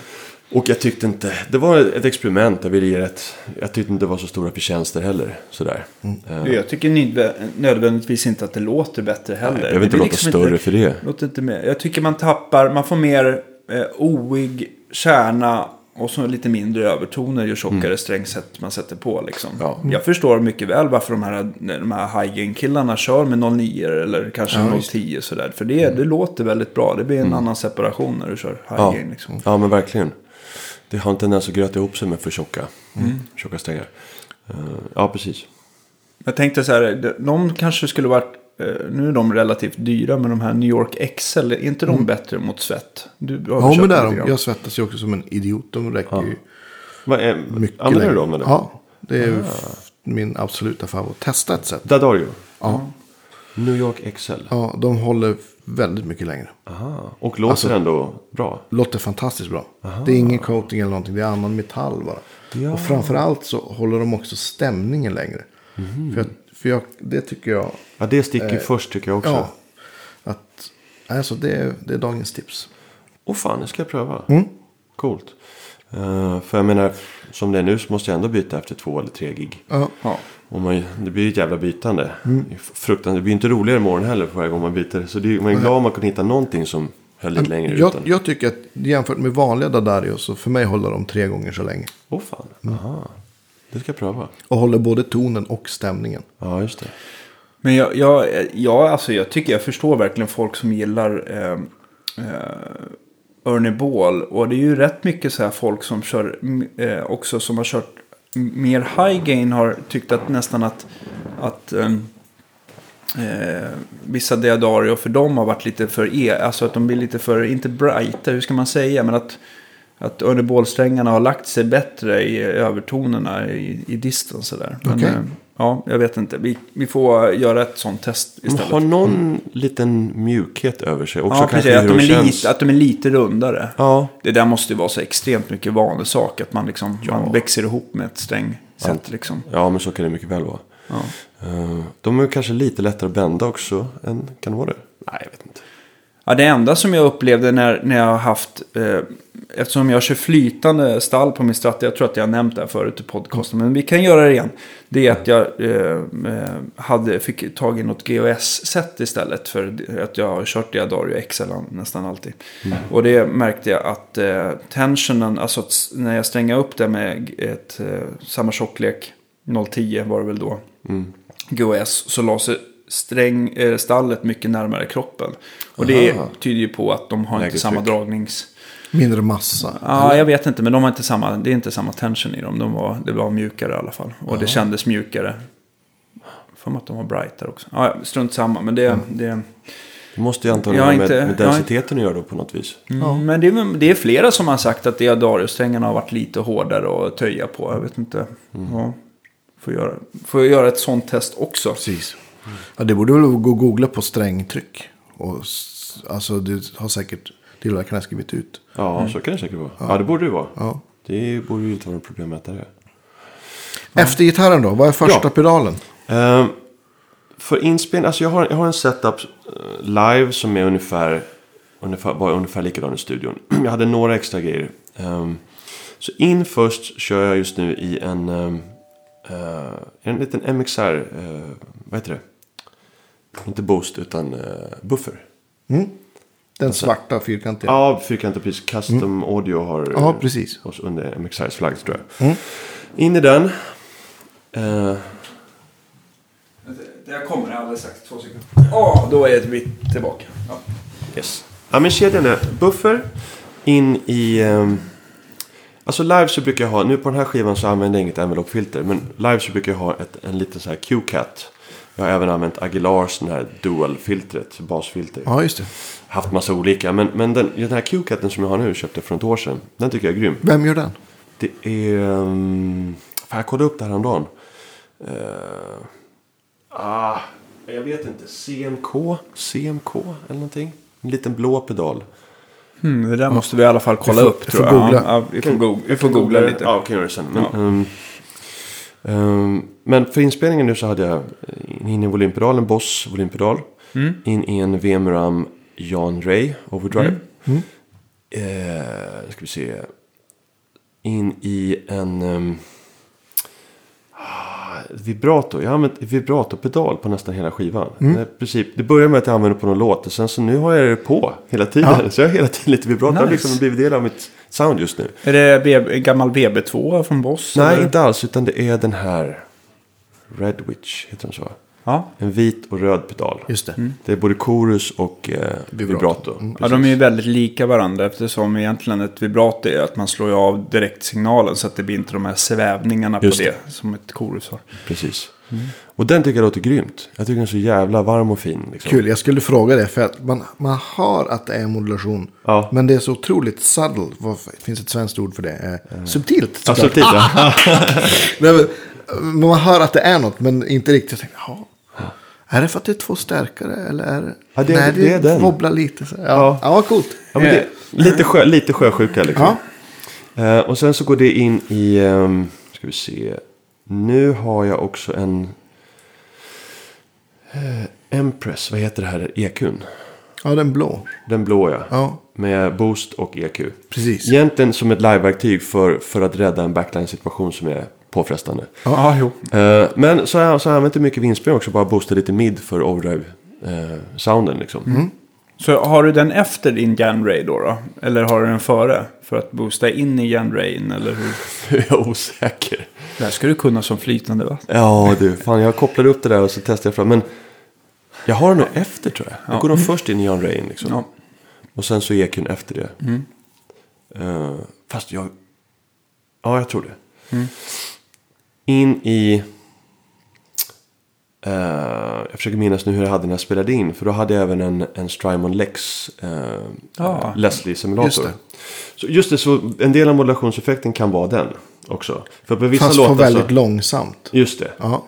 För då det är en av låtarna, då har jag den långsamt i, då har jag lite overdrive på och sen så har jag den långsamt på och sen så kickar jag in den när själva refrängen är, när det är som ackordhits just det. För att få lite köttigare ljud och ta lite mer plats liksom. Så använder jag ett Moog minifoger delay som jag tycker låter fantastiskt. Otroligt musikaliskt och bara, jag har länge använt digital delayer och inte använt så mycket delay tidigare, men när jag börjar använda delay i större utsträckning så jag tycker alltid att analog delayen bara sätter sig i mixen, i ljudet. Det gifter sig med gitarren på ett helt annat sätt än digitala gör.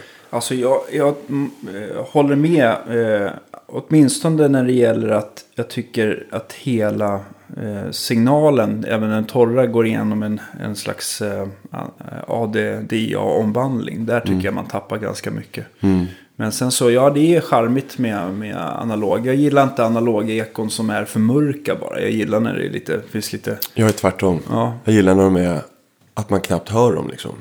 Ja. Och att man kan dra på som fan utan att det blir för bright. Okay. Mm.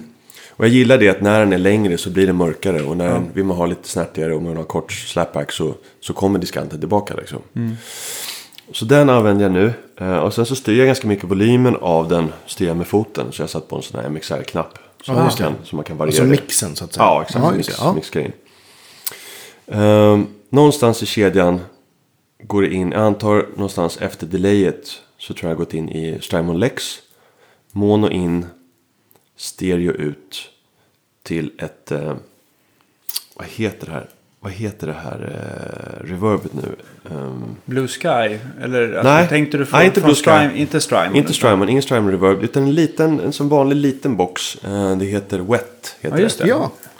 No Neighbor eller No Neighbor eller vad de nu... jag vet inte hur man säger No Neighbor. Det är ingen fjädersimulering utan det är lite mer så här studio. Exakt. Väldigt artificiellt eller man ska säga. Fast det läggs också där, då vrider jag bort all diskant på det och så har jag typ storleken på hälften. Ett fantastiskt reverb. Ja, det tycker jag är så jäkla bra. Ja, det är helt grymt. Mycket, och jag vet bra. Att många gillar också, för att det kan ju låta bra men sen så ska ju spelkänslan vara rätt också. Det där har både och. Ja, både på elgitarr eller jag använder det också där jag spelar Weissenborn och man gör liksom så här sologrejer. Ja, du använder den också? Ja. Love it. Den väger ingenting. Nej. Och den låter svinbra. Mm. Och tidigare hade jag en sån TC Electronics, ska man veta om den här röd, lite metall. Hall of Fame. Nej, inte Hall of Fame utan en annan väldigt sådär massivt byggd. Ja, den fyrkantiga. Ja. Nova Reverb kanske, eller? Vad kan det ha varit då? Hur som helst så var det inte så kul i alla fall. Jag använde ett tag. Har inte så mycket reverb liksom när jag lirar. Men jag har, å andra sidan har jag det på hela tiden. Och med det här Wet New Neighbor så men det är ju en helt annan grej tycker jag. Det är ju som sagt, det försöker inte emulera ett fjäder. Och inte själv att jag slutar använda fjäder egentligen, bara att det smäller så mycket. I min framerstärkare så sitter det ett nice fjäderreverb, men fan det är så bökigt alltså. Så fort det rörs lite på scenen så smäller det, så bara jag tappar lusten. Därav. Och särskilt om man kommer till backline-stärkare med Fender reverb som är ännu värre, ännu känsligare. Någon halvdålig twin någonstans. Så bara, det här går ju inte. Och det skramlar så mycket. Det går inte vrida diskanten på det. Så bara, nej, jag måste ha en box. Jag har sett så här roliga upphängar av bland annat John Mayer som hade så här Fender reverb-tank som upphängde i sig gummiband i någon så här vagga liksom. Just för att komma undan det här på festivalscenen. Det kan man unna sig om man heter John Mayer. Ja, men exakt. Inte. En liten hängmatta kan man precis. Ja. Ja, men jag älskar ju fjäderreverb, men av praktiska skäl så är det ju svårt live liksom. Men så bestämde jag för att eftersom jag spelade in med två stärkare var den ena inte hade reverb, så tänkte jag att men då tar jag använder det här digitala reverbet. Hade båda haft fjädrar så hade jag använt fjädrarna av inspelningen. Men i det här fallet så funkar inte det. Men läxen ut i det reverbet och sen till en Layla Little Dual förstärkarsplit ut till två förstärkare, ut i en Framus Ruby Riot 2 och i en Olsson Club 15 heter det, va? Ja, precis. Och Club 15 är en 112, men den andra är en 212, va? Just det. Jag tänkte på det där med fasen också. Jag upplever att jag gillar att distansmicka också. Så tänkte jag att och jag tycker att det är jättesvårt att distansmicka allt som är mer än en högtalare. För att de i en mikrofon, när man lyssnar på den med två öron så här, då tänker man inte alls på det. Sätter man mikrofon framför en 212 eller 410 så håller de på blir det fasknas mot varandra. Så rycker ett element eller kör en till 112 så blir det mycket lättare för den micken i alla fall. Ja, det kanske är det som ställer till det. Det är jag tror det. Alltså. Det problemet har jag haft. För den Framersen har väl också två olika högtalare. Just det, en Greenback och en Windows 30. Redan där har du en att det diffar lite liksom. Just det. För på min senaste platta med Bumblebees då körde jag. Det var det också den här situationen att jag hade en Mad Professor vad heter det? CS40. CS40, den du har. Ja. Och med en tillhörande 412. Och den mickade jag upp med någon Royer 122 kanske den heter, va? Eller, ja, men den, och sen så hade jag den i ett relativt, alltså det var ju avståndet till förstärkan var säkert en halv meter. Men sen så var väggen bakom kanske någon meter bort eller någonting. Just det. Ja. Och eftersom det är en 8. Det är en 8. Så att jag tycker att så fort man har använt 8 och man har, alltså att det blir för snabba reflexer. Det var massa grejer som gjorde. Gitarrtagningen blev så jäkla bra tyckte jag. Så här med gitarrsoundet. Så jag vill inte göra om det eller någonting. Men varje gång jag hör låten så bara fan också. Att det inte att micka upp det eller gjorde det på ett annat sätt. Sen så försvann det helt när jag tog fram 112 och körde något annat än en bandmikrofon eller det fallet i alla fall. Ja, men det kan ju så mycket väl vara så. För jag menar, det här var första gången som jag i någon större utsträckning eller liksom så fokuserat spelade in med två stärkare, två mickar per stärkare. Så det var ju verkligen att fatta beslut sen i mixar. Hur ska jag bestämma? För fasfel blir det hur jag än gör. När jag kombinerar alla de här fyra mickarna så blir det ett fasfel. Jag hittade någon sweet spot där tyckte jag tror jag tidsförsköt ena sidan 15 samples. Så jag använde den här sample i Logic, använde den här sample. Och där tyckte jag att men det här låter okej i mono, det här låter okej i stereo. Det är en stereobredd. Det är ju egentligen tekniskt sett en dual mono-inspelning. Det är ju inte ett true stereo, eller om man ska säga. Precis. Även om själva reverbet i sig var riktigt stereo. Men det var också den enda stereoeffekten. Förutom läste simulering såklart, men den använde jag inte hela tiden. Och det var verkligen så här, fan vad jag satt och velade först. Så bara, nej men här får det vara nu. Och så använde jag den inställningen på alla låtar. Ja, just det. Men du har fortfarande med alla fyra mickarna? Jag har med alla fyra mickarna. Jag har balanserat dem lite olika från låt till låt, men i grund och botten väldigt snarlikt. Ja. Hur brukar det bli att du ställer upp soundet med till exempel bandmikrofonen och sen så bara fyller du på med kondingen eller tvärtom? Ja, men mer så att kärnan är bandmickarna. Ja, och sen så bara får du lite detalj från kondingen. Ja, det, alltså kondingar, är det stor membransmickar då? Nej, som du har? Eller är det penn? Det är pennmickar faktiskt. Jag använder Audio-Technica som är 4041-erna. Ah, okej. Cool. För jag tycker de är bra. Jag har 3 stycken. Men det är väldigt bra. Jag tycker också att folk stirrar sig kanske lite blint ibland på stor kontra småmembran. För att det är ju inte så där att en stormembran går lägre ner i basen eller någonting sånt där. Snarare är att stormembransmickarna generellt tappar. Alltså de faller i diskanten tidigare än vad pennorna gör. Mm. Ja, så kanske det är. Ja. Så att de får en mindre liksom, krokig tonkurva. Det enda som brukar vara problemet, nu är ju det sällan ett problem när du mickar upp en gitarrstärkare för att det är så högt ljudtryck ändå, va? Mm. Men det är ju att den ju mindre kapsel, desto mera rör luften, membranet och mer brus får det. Ja, just det. Mm. Att, i det här fallet så var det mest en fråga om att det var det jag hade. Ja, men du, det där gillar jag med det också. Du arbetar och får ett skitbra resultat med det man har, va? Ja, men precis. Och faktum var att jag köpte en sån där till inspelning av förra skivan. Jag egentligen tänkt som en hi-hat-mic, för att jag hade ingen hi-hat-mic som jag tyckte lät bra. I slutändan så använde jag aldrig hi-hat-mic. Alltså inte den här heller. Jag har mickat hi-haten, men jag har aldrig, för det går in så mycket i allting i alla fall. Mm. Visst. Så jag tänkte den här gången så... Och jag hade spelat in akustisk gitarr med en sån där. Jag spelade in fiol med en sån där. Lite sessioner jag haft in i studion. Så bara, fan, det låter ju jävla bra. Så testade jag på Gura så bara, det låter ju grymt. Den har inte det här fissliga som vissa moderna kondensatormickar har. Utan jag tyckte den plockade kärnan så bra ändå. Liksom. Jag hade gärna... En kompis med mig har en sån Milab. Någon småmembran fast den ser ut som en stor membran i formen. Att den, ja, just det. Den tyckte jag lät jävligt bra på Gura också. Låter väldigt mycket som en... Man kan distansmicka fast den låter ändå som en dynamisk på något vis. Eller låter nästan som en... Den är så mild och inte så bright. Hade jag haft 2 sådana hade jag använt det. Men i det här fallet så gick det inte. Och då funkade 4041 bra. Jävla bra smör och bröd mick måste jag säga. Och den går en bra bit ner också ju faktiskt. Ja, framförallt tillräckligt lågt tror jag. Ja, precis. Måste jag ändå skära lite botten. Ja. Och bandmickarna som jag använder är de här Cascade Fathead. Just det. Tycker jag är schyssta och väldigt prisvärda. Påminner de om någon annan bandmick? Eller är de lite... Påminner om Coles. Ja, så de är väldigt tjocka i soundet. Ja, liksom. De är väldigt bottniga. Och alltså jag faktum är att jag har, när vi spelade in förr kunde spela in, jag hade tillgång till 2 rum. Min studio är egentligen ett rum, men sen så har jag ett annat rum som jag kan låna så att säga. Så där ställde jag stärkarna och sen så lineade vi basen. Så vad jag gjorde sen, jag reampade basen sen genom en gitarrstärkare och så mickade jag med Cascade. Och det blir så mycket sub om man vill. Så att alltså de går så otroligt långt ner och kan bli så subbiga om man vill liksom. Samtidigt som, beroende på då, man kan ju vara lite mer, ska man säga, aggressiv och ställa mer i mitten av konan med en bandmick tycker jag. Ja, absolut. Medan jag har liksom den kondensatormicken lite längre från sidan. Mer sådär liksom. Och sen så körde jag faktiskt bandmickarna genom sådana här cloudlifters.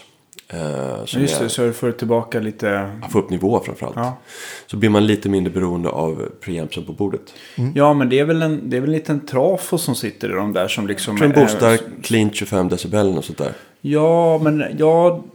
Och säkert gör någonting annat också som jag inte känner till. Jag tänker att de ställer väl några mera nivåer, va? Impedans, att de rättar till det lite grann. De är så himla tröga liksom. För det är ju... Bandmickar är ju känsliga för impedans. Ja, långa kablar och sådär. Ja, så det. Ja, men det balanserar säkert upp det. Ja. Och med dem så har jag faktiskt spelat in Ackegura med ett bra resultat också. Så bara, shit, nu kan man ha bandmick på en Ackegura och det låter fint. Det brusar inte bara. Och du slipper EQA. Ja. På samma sätt. Ja. Man får... Att skära någonting, det tycker jag nästan går bättre än att man ska lägga till någonting. För då blir det lite så här stickigare och lite mer resonans. Ja, framförallt så blir det viktigt vad man boostar med. Ja. Det blir så... Utrustning man använder sätter mycket mer karaktär när man boostar än när man drar bort, tycker jag. Så om man har en fantastisk 9EQ och boostar med, fine.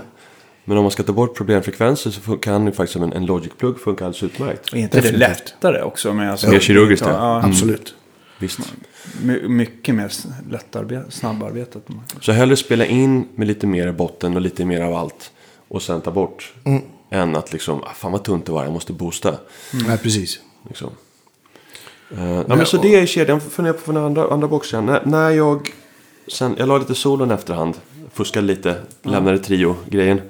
Men då använde jag faktiskt på någon låt så använde jag en harmonizer för att få någon lite sjuk effekt. Jag ställde den ganska skevt i, vad heter den här boss harmonizern? Pitch shifter någonting. Ja, eller någonting, ja. Den låter i sig ganska sjuk. De gör ju en som heter bara harmonizer också, va? Ja, det kan bli trestämmig. Det är en grej som jag har använt live med K. För att jag la en lite stämgitarr på hans förra skiva. Så bara, hur återskapar vi det här? Bara för att förstöra. Ja, precis. Ja, men liksom, det låter ju så... Den låter ju otroligt smaklöst i sig själv på något vis. För att den låter jävla fult. Alltså. De här syntetiska tonerna är... det är så... Men... Det är ett sound. Ja, men det är ett sound. Och det blir kul om man gör lite fult. Och live så här stämd. Det är ingen som använder harmonizer på elgitarr längre med dist. Alltså, så det blir roligt att göra en sån grej bara för att det är så apart. Liksom. Ja, visst. Är det ringmodulator på någon låt? Eller är det den som du har skrivit? Det är den. Ja, precis. Just det. Jag funderar på för den andra sådär. Nej, men vad gjorde när jag la sologrejen att jag boostade lite mellanregister med den här Empress EQn? Just det. Egentligen. Och sen så bara lite delay.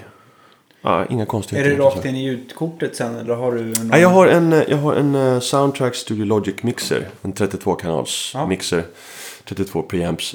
Inget monster på något vis, men en jävligt bra clean på något sätt. Ja, precis. Lite brittisk ska man väl säga då, lite midi så där åt det hållet. Men helt okej EQ. Och anständiga preamps faktiskt. Jävligt mycket. Jag köpte den där för ganska länge sedan nu, 11 år sedan. För en spottstyver. Skeppad i mint condition från England. Enda problemet var att den fastnade på den här fantastiska budfirmans någon lokal i en månad och ingen visste vad den var. Det klassiska budfirmor. Ja, den kom till rätt. De förstörde den inte i alla fall. Nej, precis. Och den har faktiskt funkat och känner mig väl sen där. Så det är det jag borde mixa på också. Jag mixar väldigt mycket utanför datorn liksom. Hur mycket liksom producerar och mixar du åt andra? Inte så mycket, lite grann. Jag har mixat några plattor och några projekt. Nu producerade jag en skiva åt en tysk sångerska precis. Eller delvis jag producerade inspelningen i alla fall. Men inte mix. Och mest är det egna grejer. Och när jag jobbar med K, som jag har gjort nu med hans senaste, då är vi i hans studio. Så då använder vi inte min gear så mycket. Mina instrument och sådär, men allt är inspelat hos honom. Ja, det mesta är inspelat där. Ja, precis. Lite gitarr hos mig, men det mesta gör vi där. Så då hittar jag liksom andra lösningar. Då blir det en slags form av line-skiss. Så jag kör med lite alltså förstärkaremuleringar och sånt där. Fast i pedalform, inga camper och sånt där. Jag har inte kommit och inte dit pluggar. Nej, inte pluggar heller. Vad kör du då? Dels har jag använt den här ganska trötta Line 6 XT. Ganska gammal, 10 år gammal. Ja. Men den har jag fått pensionera sig. Så nu har jag den här lilla Sandsamp-bas.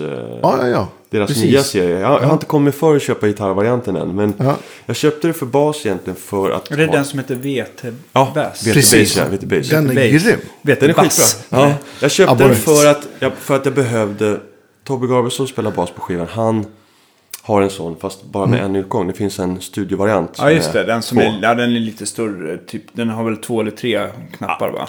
Nej, det är bara en knapp fortfarande. Bara aningen större, men den har en XLR ut också. Den andra har bara en line ut, tror jag. Så på så vis kan den splitta signal där. Så kan man få en till lyssning och en till inspelning. Så kunde vi EQa lyssningskanalen lite grann. Så att han fick ett behagligare ljud att spela med. Och så kunde man tappa en ren, liksom. Som var helt orörd så att säga. Så då köpte jag den och så har jag använt den på guran när jag spelat in med K för att det är det jag haft. Och så återigen det här Red Witch vibratot. Just det. Används mycket och K gillar, alltså jag har aldrig varit ett chorus-fan, men med det där när vibratopedalen låter ganska coolt i chorusläget också. Så jag har åkt dit på lite, jag har aldrig använt så mycket chorus som nu. Fast jag oftast använder chorus att jag stampar in det som en effekt och sen trycker jag ur det. Så vi måste reclaima chorus. Använder du så mycket chorus? Nej, inte så mycket. Kanske det är dags, vi ska reclaima koruset. Men det måste ju vara analog korustest, det stora korustestet. Ja, just det. Men alltså sparsamt.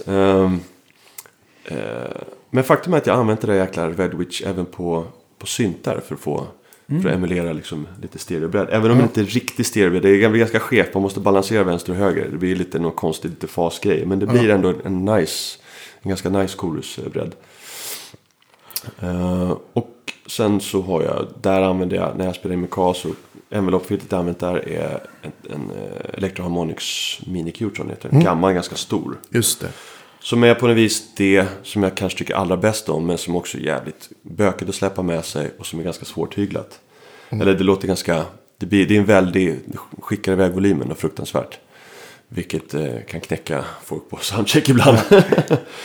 Och då är liksom den här Q-cut lite mildare. Just det. Men låter fortfarande bra, helt enkelt. Så det är typ det som jag har använt på sistone liksom, som setup. Och live så som sagt, ja, det är det där. Ibland så trycker jag in en expression-pedal för att styra feedback-tiden på delayet. Eller feedback-repeatsen på delayet för att ha en sån ingång. Och det där Moog-delayet gör det ganska coolt. Man kan verkligen nästan använda det som en sustain-pedal på ett piano. Ja, just det. För att det börjar oscillera så fort liksom.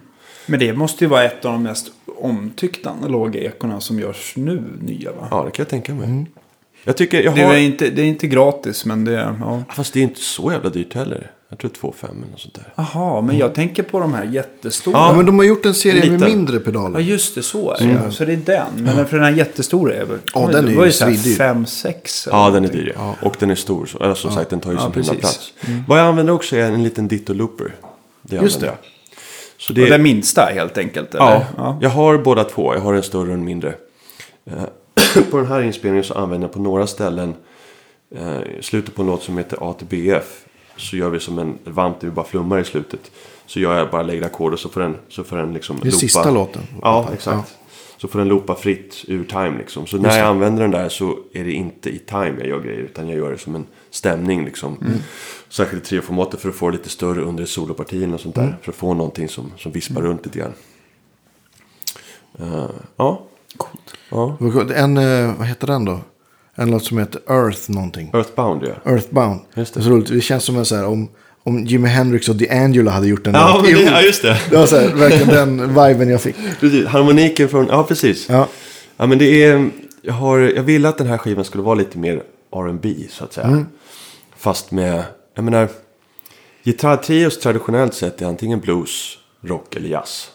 Liksom. Det är inte soul eller det är inte liksom funkgrejer, så jag funderar mycket på hur kan jag få det att funka liksom?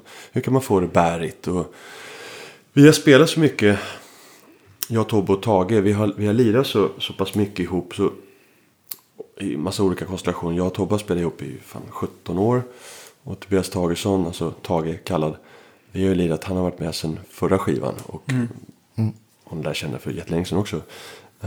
Men det började med att vi gjorde trio-gig, en liten spelning för 2 år sedan och sånt där. Så bara, hur ska det funka de här låtarna utan keys liksom, ingen kör, ingenting så här.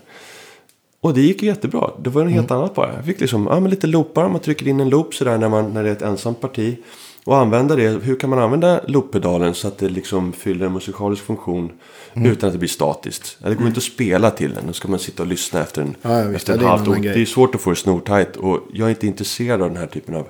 Det finns så mycket människor som håller på att bygga loopar, och varje låt börjar likadant. Det börjar med att man bygger upp en loop och sen börjar låten. Och det är synd att så många konstellationer, bandkonstellationer, har tvingats bli så små av. För det ofta är det ekonomiska skäl för att kunna turnera med det. Och den här loopkulturen är ju... Jag diggar att lira ihop med folk, men att använda looppedaler... För atmosfären med. Ja, exakt. Sounds, liksom. Precis. Jag såg precis ett klipp med John Scofield, som är också en av mina absolut största influenser. Trio-gig från en stor jazzfestival. Han använder såna boomerang-looper. Han hade det länge. Alltså han använder på så kreativt sätt så att det är så här. För den kan man ganska enkelt vrida och vända på. Framåt, bakåt, hastighet och sånt där. Ja, coolt. Får du skicka en länk till mig sen? Ja, det var faktiskt Tobbe Gabrielsson som skickade den till mig. Okay. In här, så bara... Vi kanske kan lägga upp den på vår Facebook-sida. Ja, absolut. För det är jävligt hippt. Alltså han är så påhittig liksom. Och så också melodiker, fast i det lite mer outa slaget liksom. I mean, jag har faktiskt inte sett det förut. Jag har inte sett honom använda looppedalen på det viset. Jag har inte sett någon använda looppedal på det viset. Nej. Jävligt coolt. Ja, det måste jag också kolla på. Det. Mm. Vi måste ju också, så vi inte glömmer bort det, ditt main-gig är ju med Nisse Langen sedan ganska många år. Ja, hur länge har du varit med i Nisses band nu? Jag hoppade in första gången 2006 och vickade för en kompis. Sen så var jag med första liksom turnésvängen lite mer på riktigt 2007. Mm. Eller det var väl lite test för han stuvade om bandet då. Så då åkte vi till första giget med Nisse var Tyskland. Det var 2 timmar och 15 minuter ABBA-arrangemang. Det var han gjorde sin ABBA-platta. Ja, just det. Funky ABBA. Ja, precis. Soundcheck regnade bort. Det var inga rep. Så bara, nu kör vi. Skarpt läge. Ja, skarpt läge. Stort band, 10 pers på scen. Jävligt mycket låtar. Och inget, inte ens ett genomdrag av en låt. Det var min första gig med Nisse. Det var, hade förberett mig väl, men det var ändå så här. Det var mycket, mycket tänkande då. Ja. Men i alla fall. Året efter så gjorde vi första. Så 2007, så första åren där så var jag lite av och till. Ray Parker Jr. var med på den skivan som han gjorde då. Mm. Ghostbusters Ray. Så han var med på vissa turnéer och sen så var jag med på andra. Så man kan säga från 2007. Så 10 år i år faktiskt. Ja, coolt. Ja, och vi har också precis släppt en. Min skiva kom ut på fredag. Vår skiva med Funky kom ut i juni. Slutet på juni. Just det. Så vi har en ny skiva som är ute och turnerar mycket med nu. Ska vi ut och spela mycket i höst. Mm. Och har varit ute en del i sommar också. Precis, men ni har väl väldigt mycket att göra i Tyskland, va? Med, ja.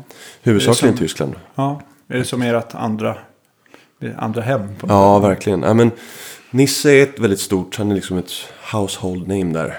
Mm. Och det är han här också, fast nästan ännu mer där skulle jag säga. Mm. Och det är ju en sån där, det är ju en bra marknad. De är 10 gånger fler än vi är, fast ytan är mindre. Mm. Och de har klubbar i alla storlekar. Ja, visst. Och det är ju fantastiskt att turnera där. Och det kan verkligen så här skilja mycket på klubbarna och framförallt publiken där bara man kommer till nästa stad också. Så att jag gillar att turnera i Tyskland.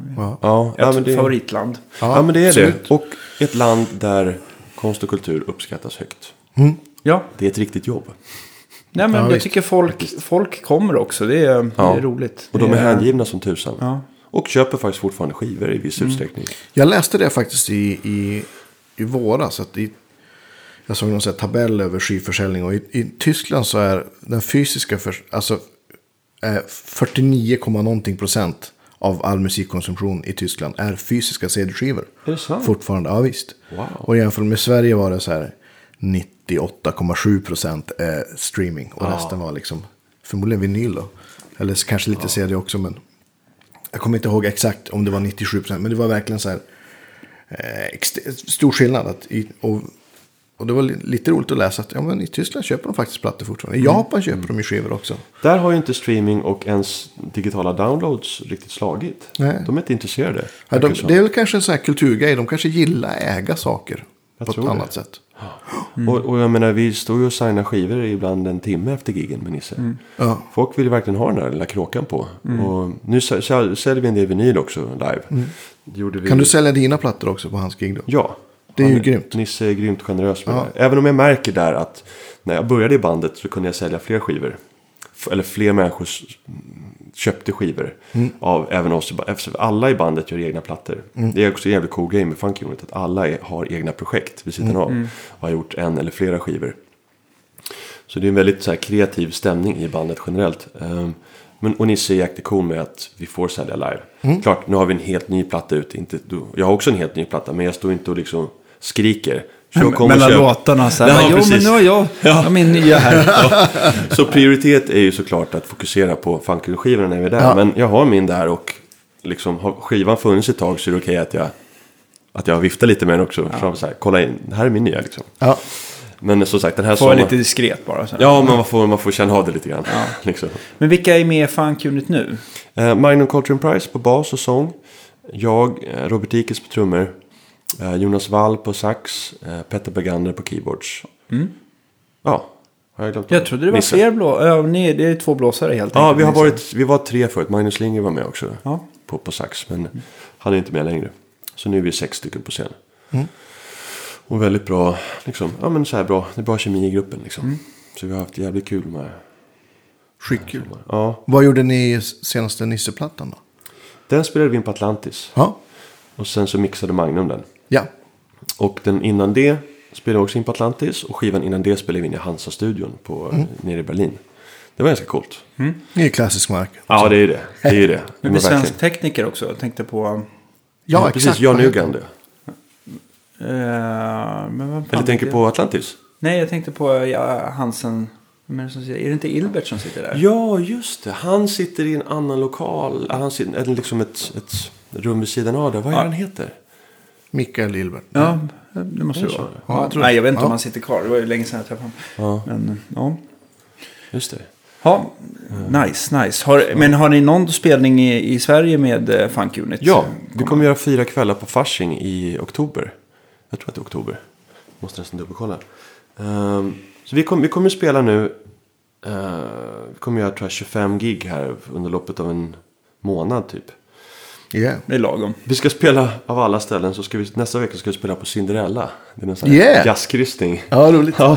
Funkkryssning. Ja, det blir det. Och sen så spelar vi Stockholms gig är, dels så spelar vi på Kulturhuset med en tjej som heter China Moses. Nisse har en grej som heter Nisses hörna där, den 11 oktober. Sen kommer jag spela med K på jazzfestivalen den 9 oktober. Det blir kul. Och sen så lite Tyskland. Trollhättan 27 oktober. Fasching 28 till 31 oktober. Ja, kul med 4 dagar. 4 kvällar, ja, precis. Det är coolt. Då är det någon dag som inte är helgdag också. Kanske man kan lyckas komma och kolla. Ja, men precis. Det är så mycket som lördag, söndag, måndag, tisdag. Om ni vill kolla in Andy så har ni ju massor av tillfällen. Ja, det var ju mycket tips som helst. Och så mitt gig då, nästa vecka den 30 september. Inte att förglömma. Var var det någonstans? På Fasching också. Ja, så det kommer kännas som ett andra hem. I hösten. Fasching är jättetrevligt. Ja, det är det. Fasching är grymt. Och rekommenderar alla att resa dit som inte har... Ja, men verkligen. Sveriges absolut bästa musikklubb just nu. Faktiskt. Ja, och sen finns det väl inte så himla många just i den storleken. Jag kommer bara, alltså just i Stockholm har ju lagts ner så himla mycket. Ja, liksom, ja, det är tråkigt. Debaser och, Verkligen. Och syna Debaser Medis gillade jag. Ja, det var fantastiskt. Det var i och för sig ännu större. Vad kunde de ta? 800 va? Ja, något sånt. Ja. Fasching tror jag, det är väl någonstans strax under, ja, det är ju 300-400. Ja, 350 tror jag är maxen och sånt där. Och sen så det är väl typ av Debaser Strand som jag kommer att tänka på. Men det finns ju just säkert fler ställen. Men precis. Och jag tänker på Göteborg, Neff. De har ju inte mer än 2 konserter i veckan. Alltså, Fasching har ju nästan varje dag. Ja, visst. Jag tänker hur det var för 10 år sedan. Det fanns ju så himla mycket fler spelställen. Ja. Och med bredd dessutom. Mosebacke var någonting varje kväll. Ja. Inte alltid livemusik kanske, men klubbar. Ja. Mosebacke, nu är det ju bara en restaurang. Jättetråkigt. Skittråkigt. Jag menar Lydmar, jättemycket musik, livemusik, ingenting. Skalan ska vi i och för sig flagga för. De har ju musik nere i källaren där också. Precis. Jättemycket bra grejer. Ja, men då är det också lite mindre, va? Ja, precis. Ja, det är en liten klubb liksom. Men... Ja. Mm. Och då är Konrad som drev Mosebacke. Ja, men exakt. Han är ju en eldsjäl. Ja, verkligen eldsjäl i svensk musikliv. Och han får ju bevisligen att fungera också ekonomiskt, vilket är ju många som misslyckas med. Liksom. Ja, men han har bra rutiner. Nu kommer jag ihåg, då jag flyttade till Stockholm, då hade han den Mille Café. Just det. Och så kommer jag ihåg sen att han arrenderade väl Mosebacke i 10 år. Och lyfte det ju verkligen från att ha varit att det inte hände så mycket till att det var verkligen... jättemycket bra livemusik där. Ja, alltså jag har inte varit på Mosebacke på hur länge som helst på grund av... Ja, förmodligen sen Konrad slutade. Ja, men faktum är samma här. Jag spelade där med K på Duo för 1,5 år sedan och jag trodde vi skulle sitta på scen som man brukade göra. Det var jättelänge sedan jag var där. Kommer dit, satt vid ett hörn. Och på där scenen är och var är det nu bordsplatser. Och det lilla musikgruppen då som man har ibland är liksom inträngt i ett hörn bara. Så det känns som... Ja. Det kändes som man gjorde någon slags form av cocktailspelning. Liksom. Ja. Det var kul att lira ändå, men jag blev lite deprimerad faktiskt. För det här det är ett sånt klassiskt musikställe. Ja, och det här är inte det Mosebacke jag minns. Alltså, tyvärr. Ja. Akkurat kör väl fortfarande samma grejer. Ja, de kör på. Ja, absolut, ja. Sen finns det ju många ställen ute i landet också. Nu känns det som att vi blir väldigt Stockholmsfierade. Ja, vi bor ju här. Har överseende gott folk. Ja, precis. Och jag utgår ifrån lite grann den här soul-funk-grejen. Den scenen är ju knepigt i. Den är inte enorm i Sverige liksom, i antal spelställen. Men Det finns inte så många funk societies där ute. Inte så många. Nej. Det är liksom mer marginaliserat än jazz, kan man säga. Det är lite funk i mello, kan man säga. Ja, det är väldigt funkfritt där. Ja, det är fritt från mycket. Och så sen slutar vi prata om det. Ja, ja, men vi har ju en sån här fråga som vi alltid ställer. Mm. Det brinner och så får du bara med en enda sak. Ett instrument får du med hemifrån. Alla fruar, barn och eventuella katter och hundar, de är redan säkra. Ja. Ja, men det blir min Fanconita, min Adlib-gitarr. Ja. Alltså. Ja. Helt klart. Jag har faktiskt inte, sen jag fick den för 2,5 år sedan har jag i princip inte rört de andra grejerna. Det är ju coolt. Ja. Det är ju... Och det är liksom några, en 335 lite grann för inspelning. Det är bara hänga in här sen så kan jag sälja dem åt dem. Ja, alltså de är ju fortfarande bra. Det är ju det, jag känner ju det. Så fort jag tar den så bara, fan, här telen är jävligt bra. Ja. Men... Ja. Den har ju någonting som Adlib-gitarren inte har och vice versa. Mm. Och, men där jag befinner mig just nu så passar liksom Adlib-guren in så bra i alla sammanhang. Mm. Så jag kör ju den oavsett vad jag gör för typ av gig liksom, så är det den jag har. Mm. Liksom. Så den blir det. Ja. Mm. Nice. Stort tack för att du ville komma och vara med. Ja, verkligen. Ja. Tack för att jag fick komma. Ja. Mycket trevligt. Ja, mycket. Så ses och hörs vi, eller framförallt hörs vi nästa vecka igen. Jajamän. Hej då! Hej då!